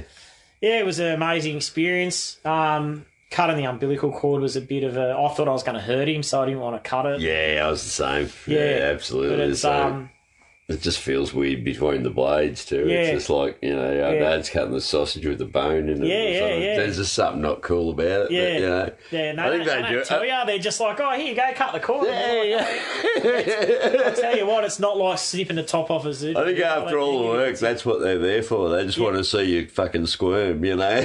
Yeah, but it's not like cutting the top off a Zupa Duper. I'll, uh, no, I'll no, cheer you up on that. absolutely, absolutely. You would have cut a few of them by now. No, absolutely. But yeah, so that was, mate, and then it was back. We were to- saying about the cleanup and stuff, like they took him off to give him a wash or fucking. Because you were talking about it earlier, and I was thinking, like they they virtually they had to vacuum my daughter's lungs out yeah, because she had a dump on the way out and Yeah. fucking breathed half it in. So they've cleared Yeah. her out. Then they've given her to me to hold onto, and they said, "Oh, we're going to take her down the hallway now for for a bath." And I'm like, "Oh yeah."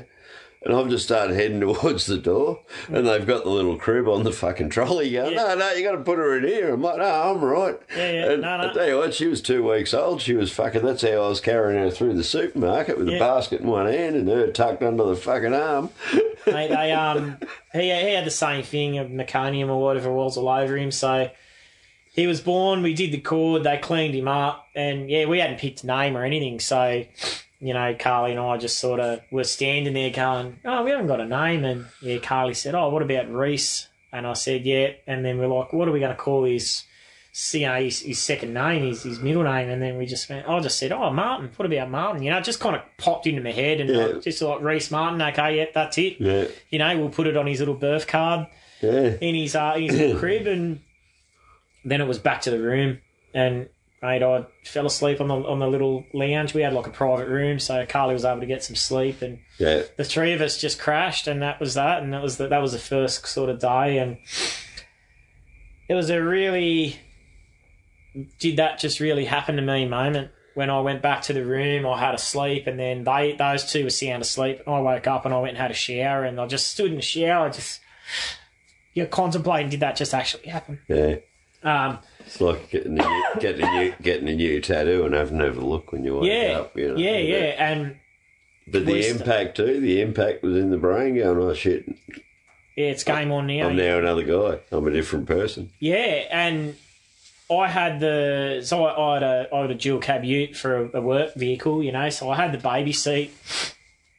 We drove the work truck to to the hospital, Yep. so I had the baby seat in the back, and because I wasn't sure what was going to happen, you know, am I going to stay? Am I going to come home and Yeah, leave yeah, it yeah, all myself, yeah, which I didn't no. want to do? You hear and- stories of forty hour labours and you Yeah. hear stories of two hour fucking labours. Yeah, you know, and like my my cousin had a really short labour. She actually gave birth to her second, you know, at home in the bathroom because you know they just weren't going to make Yeah. the hospital. So that's just how that goes, and you Yeah. kind of it's in the back of your mind that that could happen. So. Um, I had the seat in the car probably a week before the baby seat, you know, which was a bit of a novelty Um, so I'd look in the mirror and the seat was there. But then the day we come home from the hospital, and because it's my work truck, like I'm in it every day. Yeah. So we put we put the little bloke in the in the seat, you know, and and um, buckled him all up, and he was cracking it pretty badly too. He was really quite vocal about being in the seat. But as soon as Ah. Yeah. I started the engine and put it into gear, he kind of just nodded off. And we had to like we was at Monash at Clayton, so we had to kind of weave around. You the back don't of the know. car park You to don't get know. out. You can look at your baby and go, "Is this one fucked?" You know, Yeah, like, you and just don't he know was what you got. asleep. By the time we got, like, we had to weave around the back of the car park. By the time we got out of the car park, he's sound asleep, Yeah. and I was like, "Oh, all right." eh?" And then yeah, you get home, and it, all in the hospital, it's kind of a bit of a surreal experience. 'Cause We were in a hospital for probably four days after he was born. You're madly supported, like you know, like Yeah. I mean, people talk about getting bad, you know, circumstances at hospitals, but yeah, like every support you need's there. Like you We don't had- have, you don't have to, fo- yeah. If you, if your baby needs changing, they'll change it. If you know you need food, they'll bring you food. If Yeah, you need, they were you know, great. Um, we were- we were in, and you know, my partner works at a hospital. You Yeah, know, she let's works say at she was already in the loop. Yeah, and we she worked at the hospital where we had him, so Yeah. you know, um, That's She got to be knew the weird system. too, like you know when you got to be so vulnerable in your work circumstance too. Yeah. Like that's got to be a tough one for I'm the just- ladies at times. I guess we're lucky that Carly works in a different section, so I guess she didn't really know. She didn't work, yeah, she didn't work in These the people obstetrician personally, you area, know. or yeah, you Yeah. didn't have your own Yeah. Uh, she's, a, workmates. she's an emergency nurse, so you know Yeah, she's yeah. downstairs dealing with that. But um, you know, we kind of the hospital staff were just I found them really supportive. They were really good. The food was good. yeah, I ate all the food that came in the door, mate. Every That's time all right, that, 'cause- that menu come in, I filled the card out. Fuck, and I off was we in there went. with a broken neck in '89, mate. And they just kept wanting to bring me the worst food in the world. Mum was bringing me pizzas. Yeah, I'll tell you what, the food was all right. It wasn't Yeah. bad. Walk downstairs and get a coffee in the morning, read a paper. It was great. yeah. But yeah, we get home and. Uh, But she didn't really suffer greatly, or like she was, you know. nah, she got off uh, pretty well. Like, you know, she was.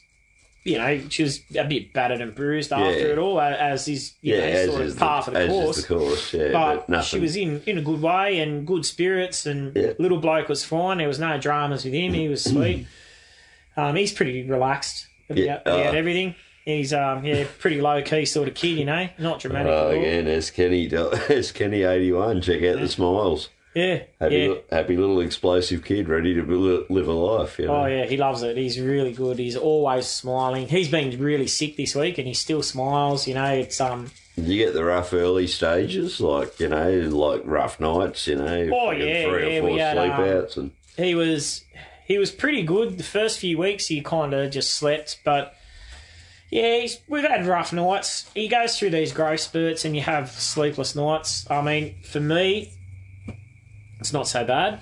yeah, Uh, I sleep through it. Even when he was in our bedroom, he was on my side of the bed. yeah, Um, I'd sleep through his cries. I, Yeah. I, once I put my head on the pillow, that's it, I'm done. Um, and I slept through everything. And even Yeah. this morning, I didn't hear a thing until I got up to have a shower and I heard him on the monitor. yeah. Well, I was told like six to nine weeks because my daughter was just waking up like white heaps through the night. But Yeah.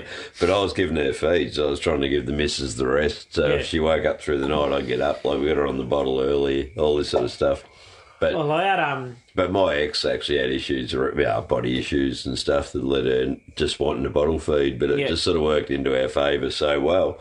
But I said to someone one night how fucking crazy it all was, and it was only a guy who was actually, I think he was younger than me, but he had a kid that was older than my kid, and he said, "You won't believe it." Like, and I had to come back to him and say, "You're fucking spot on. You're saying six to eight weeks. I reckon Yeah. it was six six weeks, one fucking day, and she just slept ten hours." yeah, and we were all of a sudden good. So uh, Reese is pretty good. Um, he, we've, he goes through growth spurts and then he doesn't sleep. Um, when he's sick, he doesn't sleep, obviously. They, ne- Yeah. None of them do, but he's generally pretty good. You know, like I'll put him down about. He generally is in bed no later than six thirty most nights. Sometimes he wake up. Most of the time, he's pretty good. yeah, The, um, probably the best thing is that you know we move around a lot, so you know at three months old we were off to Canberra, so you know to see the family and that. So we jumped in the car at 1.30 in the morning. He'd woken up for his for his bottle. Yeah. He'd had his bottle and he was off to sleep. So bang, he was straight in the back seat of the car and we were off. Yeah. At one in the morning, we're driving out through Yay and in the back of Seymour, and we're hitting Aubrey sort of. You know, five thirty, six o'clock in the morning, Yeah. and he's waking up just ready for his breakfast Yeah. feed, and we're pulling off the highway to go and get a feed and fill the car up. and um, you know, then we, we're doing the drive, you know, up the Hume Highway all the way to Canberra, and then from Canberra across to Bateman's Bay. So that was probably a solid twelve hour day, Mm. and he travelled really well in the car. Nah, it's cool. Um, you know, to see his grandparents, and you know, he was fine travelling around. Uh, Carly, my partner, works away a lot. Yeah. Um, she works down on Great Ocean Road at a hospital there. So, you know, he quite often is packed in the car and Yeah. then goes with her to work while I stay in Melbourne. Yeah. And um, he's in the portacot, you know, so it takes him a day to kind of settle into that routine. Yeah. But because we move around so much, he's become quite adaptable. So he'd be right for summer nats every year. He'd be right for summer nuts. I've already bought him a pair of earmuffs, so Nah, yeah, it's shit he's up, good to mate. go. But yeah, it's, it's just this great thing. Um, I really enjoy it. It's it's been a massive adjustment. I won't say it's been a walk in the park. Yeah. Um, he's fine. He's no problem. But for me, in three years, I've gone from a single bloke living by himself with all the time in the world and being able to just do what I want when I want. Oh, can you work back tonight? Yeah, sure. I'll work back till midnight. No dramas. Um, you know, oh, I'm just going to go away for the weekend, do whatever I want to now Yeah. I've got a partner and a child, and the priority shift is they are now the focus of everything that Yeah. goes on. So today, with this job going so badly sideways, Yeah. it was like a phone call to Carly to say, I'm actually not coming home tonight. Yeah. And she's totally fine with it. Yeah. But you know, that was my first consideration when this normally when a job goes sideways like that, I'd normally just push on and keep- get it done. yeah. But it was like, hang on, I've got to down tools, I need to make some arrangements here. Yeah. And that's that's like the paradigm shift. Yeah. But I'm stoked that we've been able to fill up a fair percentage of your night.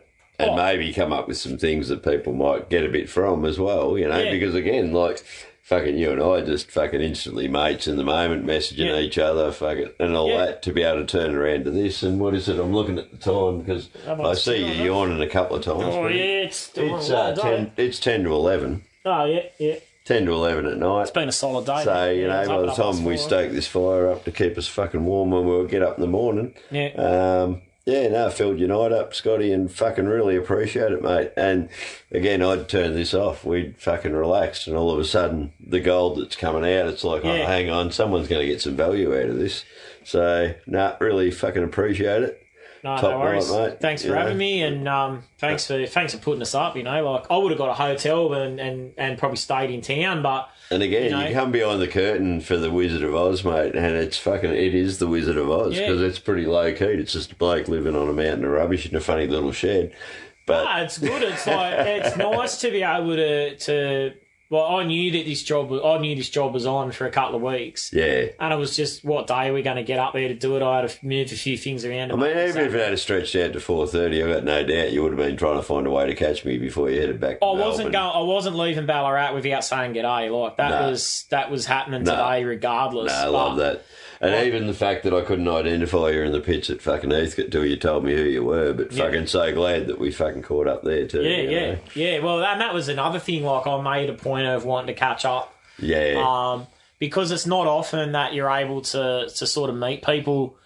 Um, or you know when you follow on Instagram and podcasts and things like that, Yeah. you, you're not able. You got an affinity with people, but you're not able to sort of meet them. And I'll shout out AO all the fucking way, mate, because without him, you know, there's no podcast, there's no fucking YouTubes, there's no nothing, because he, he does those, that legwork behind the background. He, And I- he was the one that gave this bloke, this lazy idiot, a nudge and said, I reckon we could do this shit. So, Yeah. Well, like it'd be great to come back up and catch up with AO and um, you know, put you in the studio too, mate. In the Yeah, black, in the black love- room love with to do it. Scotty because Yeah. Scotty's a fucking ripper. Yeah, now, love to do it. This is a f- weird part to put it because we've started talking about uh, childbirth, pregnancy, and the, f- the effects on a new dad. But what sort of music do you listen to? Because I know we've, cool, I know that you went to listen to something that was recommended in our podcast, didn't enjoy it, so I pointed you at Electric Callboy, and you went, "Fuck yeah," and we gelled on that. Electric Callboy and Bloodywood was really, really good. Um, I got a really wide, I guess you'd call it a really eclectic sort of music taste. I can listen to anything.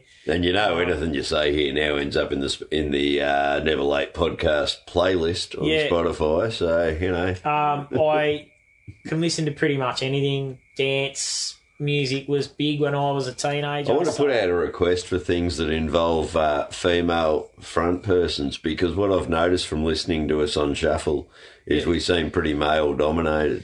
Well, that's a good point you raised because a couple of bands I like are female front. So um, I like Garbage, Shirley Manson. There you go. Shirley Manson Ah, yeah. needs a run for sure. I had a, I had a Doberman called Manson. Yeah, Yeah, they weren't related.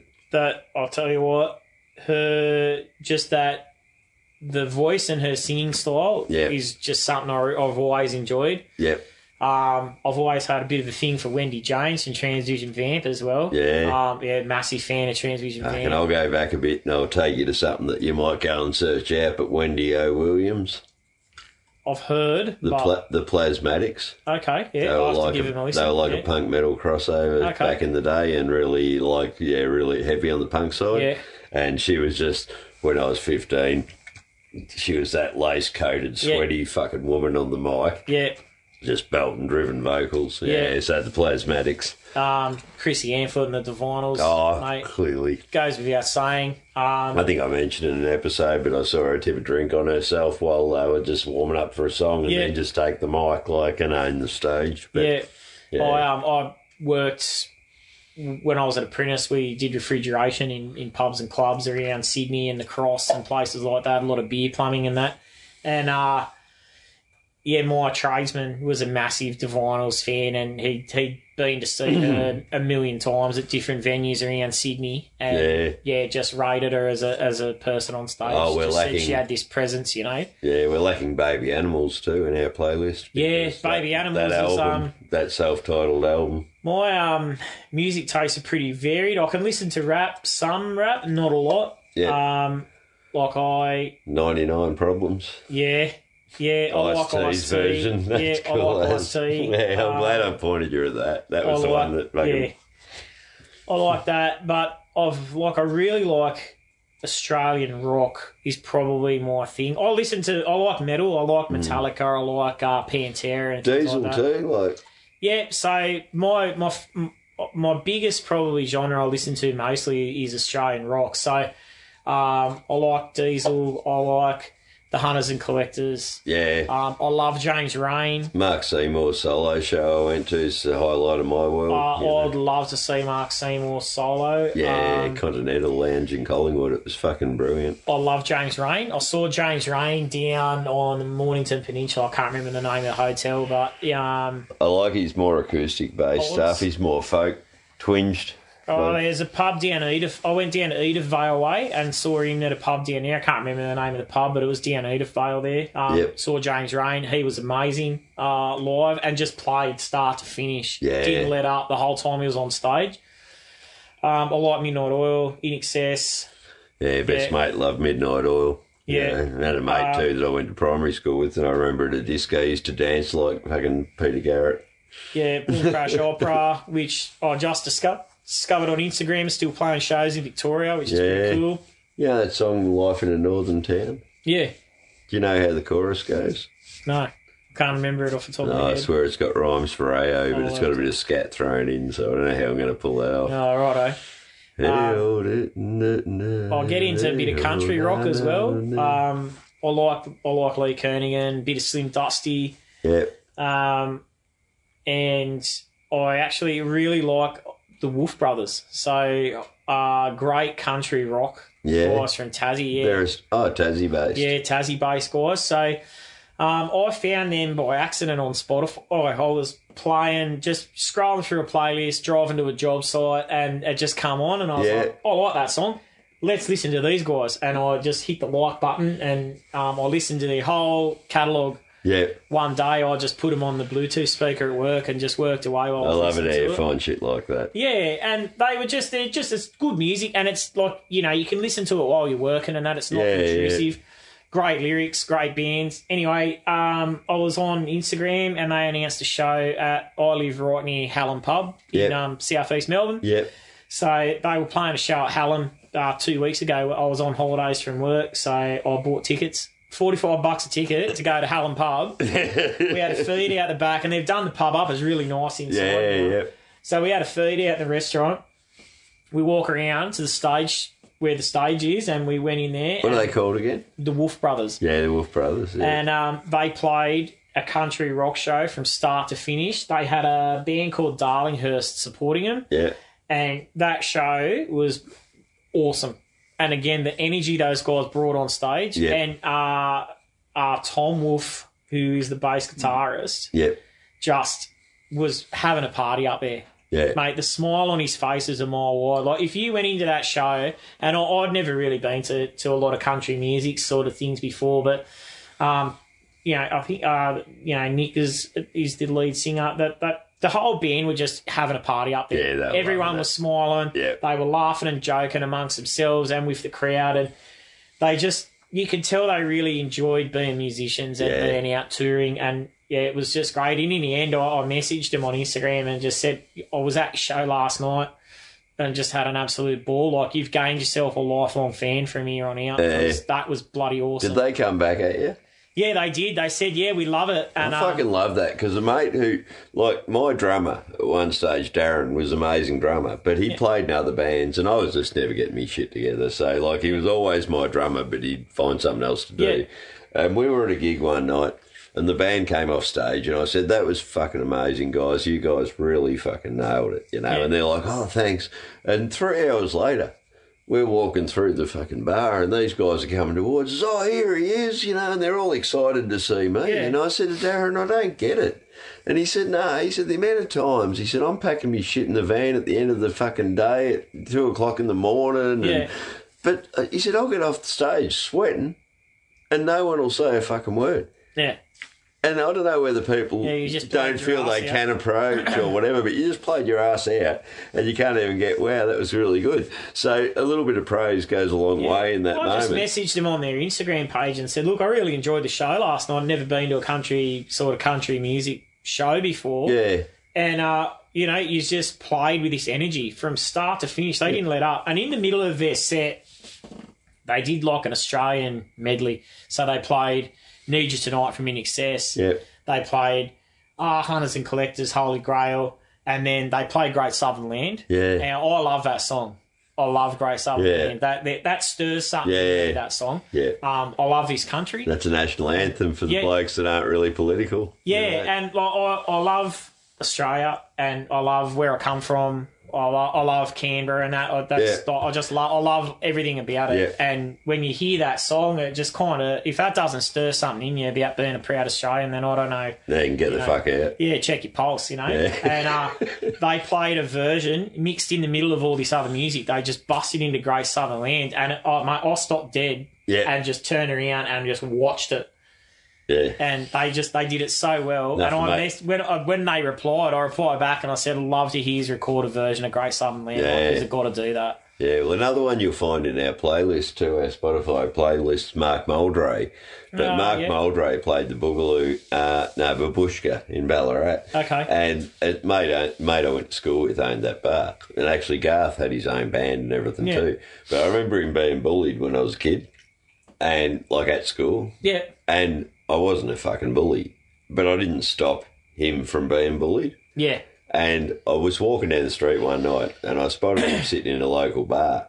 And I mean, he wears the fucking, the Seinfeld fucking puffy shirt and Yeah. fucking, he's the full goth guy. yeah, And he's sitting at the bar. So I went in and I just said to him, I said, look, you know, I just want to say, you know, because I knew that he was singing in this um, digital goth band thing too. And I said, look, I said, I know you had a pretty rough fucking, tro- I said, I went to school with you, you know. Like I said, oh, good day, Garth, Bruce, I went to school with you. He said, oh, that was a prick of a school. I said, yeah, and I remember that being a prick of a school for you.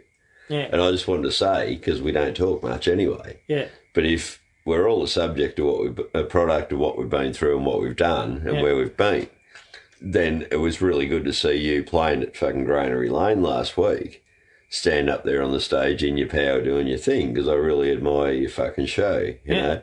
And he goes, "Oh, oh, thanks." I was like, "No, you're all right." Man. And and I was about to head off, and I turned to walk off. He goes, "Hey, hey, hey!" And I went, "What?" And he and he actually gave me a two-handed fucking handshake. Like Yeah. it really felt like it meant a fucking lot, you know. But bullying's the scourge. I went to St Oh, Pat's, and there's no denying the fact that kids there were abused, but it was the ones who were bullied who then went to seek you know, sort of some sort of consolation out of their m- experience that were then fucking further abused from there, you know, and that's where bullying is just a fucking disgrace. I went to a public school in a in a town called Camden, um, which is sort of southwestern Sydney. At the time, it was a would be considered a rural area, you know. Yeah. Um, But you've sort of told me Western Sydney's pretty rough, rough burbs too. it can be, yeah. Like where I grew up was pretty good. We grew up in Was good there a area. code of honour? Like, I know if you go to Wendouree West in Ballarat, it's got a bad name, but I know the boys that live in Wendouree West, that's their community. Where I grew up, um, well, I was born in Penrith, um, but we moved out to Silverdale, which is, you know, Warragamba Dam, which, you know, it's all just copped a massive flood again for the third time this year up there. Um, Yeah, it's been disgraceful yeah. when we're feeling it down yeah, here. and, you know. Um, you know, they've been, they- they've copped it pretty hard up there, those guys. And um, growing up there, it was a rural area and it was a small town. So I had a really good upbringing. Um, but when I moved out of home and I was living down in, um, I was living sort of around St Mary's and those areas. Yeah, Yeah. it's a bit of a rough area yeah. um, around that Mount Druitt, Blacktown. It, it's been regarded by most people who live outside the area as a bit of a shithole. yeah. Um, but I grew up like when I left school and was working and was spending a lot of time around that area because I had a girlfriend that lived in Fairfield, which is a massive multicultural community, and um, there's a lot of disadvantaged people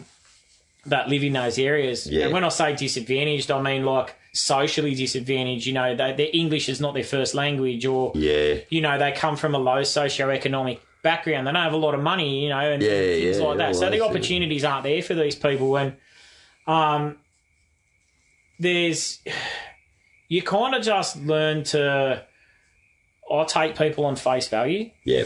Um, you, you, you speak to people who don't have money or don't have opportunities, and they're just people too, you know. Like, Yeah, they're, they're yeah, just people trying to absolutely. get around and, and make their way. So I guess I kind of understand. Whilst I didn't have a tough upbringing or come from a broken family or anything You like that, understand how people go through those uh, I circumstances. can understand how people, and I'm, I'm kind of, I guess, a bit more empathetic for people that have come from. And a, that's what I was going to say. See, I was nearly going for the stretching for the word empathy because Yeah. we, it- like the last fucking two years, uh, two and a half years across the country, have been a massive test on people's empathy, and people will defend their point of view.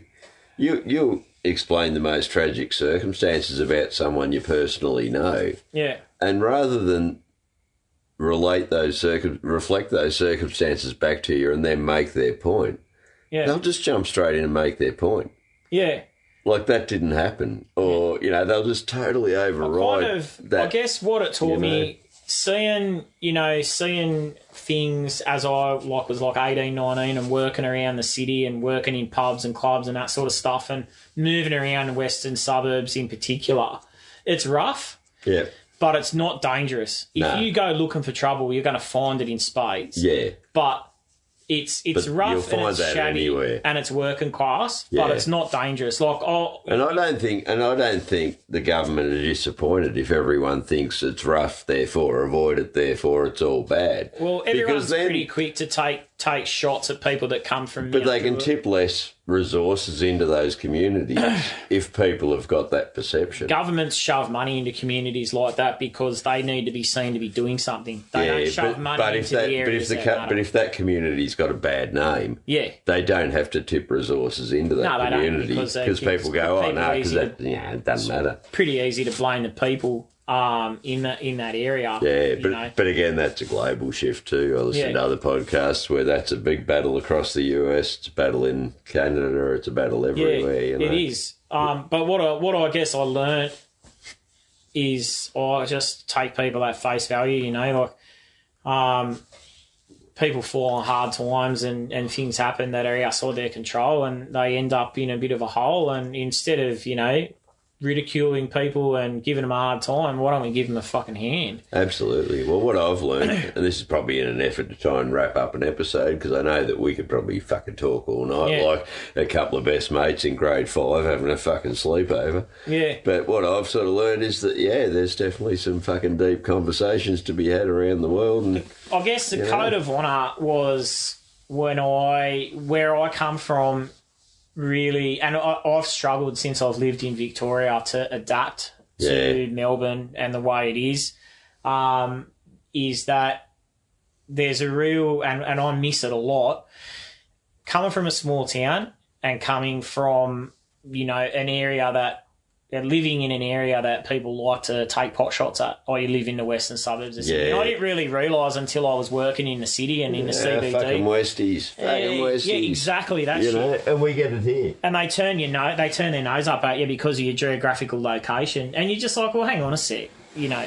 Yeah. The, the thing is, like, there's million dollar houses in the western suburbs as well, so you just settle down. And eventually, the people who live in the western suburbs can't afford the rates and have got to move out further. Yeah. And that becomes some new suburb. So eventually, none of it matters. You just, um, I guess I've just learnt to kind of, you know, treat people the way I'd like to be treated. Yeah. um, you know, when you got to come when you come from a small town, you, you there's a sense of community, yep. and people are out there to help each other. Yeah.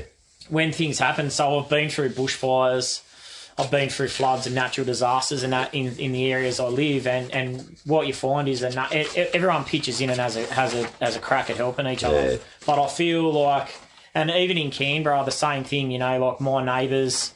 Um, when the fires were coming in Canberra in sort of 2019, 2020, you know, my my neighbours knew that I was cut off from my family and I couldn't get to them Yep. you know, so they supported me and I helped them. And, you know, we started getting a lot of Ember attacking that in Canberra as well. So we kind of had to go, shit, you know, we could end up having a house fire here. We need to do something. So we, we kind of backed each other and, and helped each other out and we're, we're swapping keys to each other's houses. Oh, I'm not going to be home. Here's a set of keys. If Yeah, your house yeah. catches fire, sort it out, sort of thing.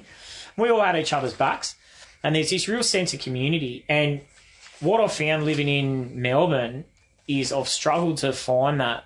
Like my neighbours, you know, you get the occasional wave, but that's Yeah. You don't. You don't have that connection. yeah. It's only since I met my neighbour across the road, who is you know a Serbian immigrant, and he's a, he's a real gentleman, real nice guy, and you know I've spent that time sort of getting to know him, and he's moved out from Serbia to Australia, and he's lived in Melbourne the whole time, and he struggles with that Yeah. because in his town in Serbia, everyone's got each And other's it's a backs. community. It takes a village to Yeah. raise a child. Yeah, Fucking all that and I've shit. worked working in a you know working in a construction game. You work with people from different backgrounds Yeah. and a lot of immigrants, a lot of people with English that isn't a first language.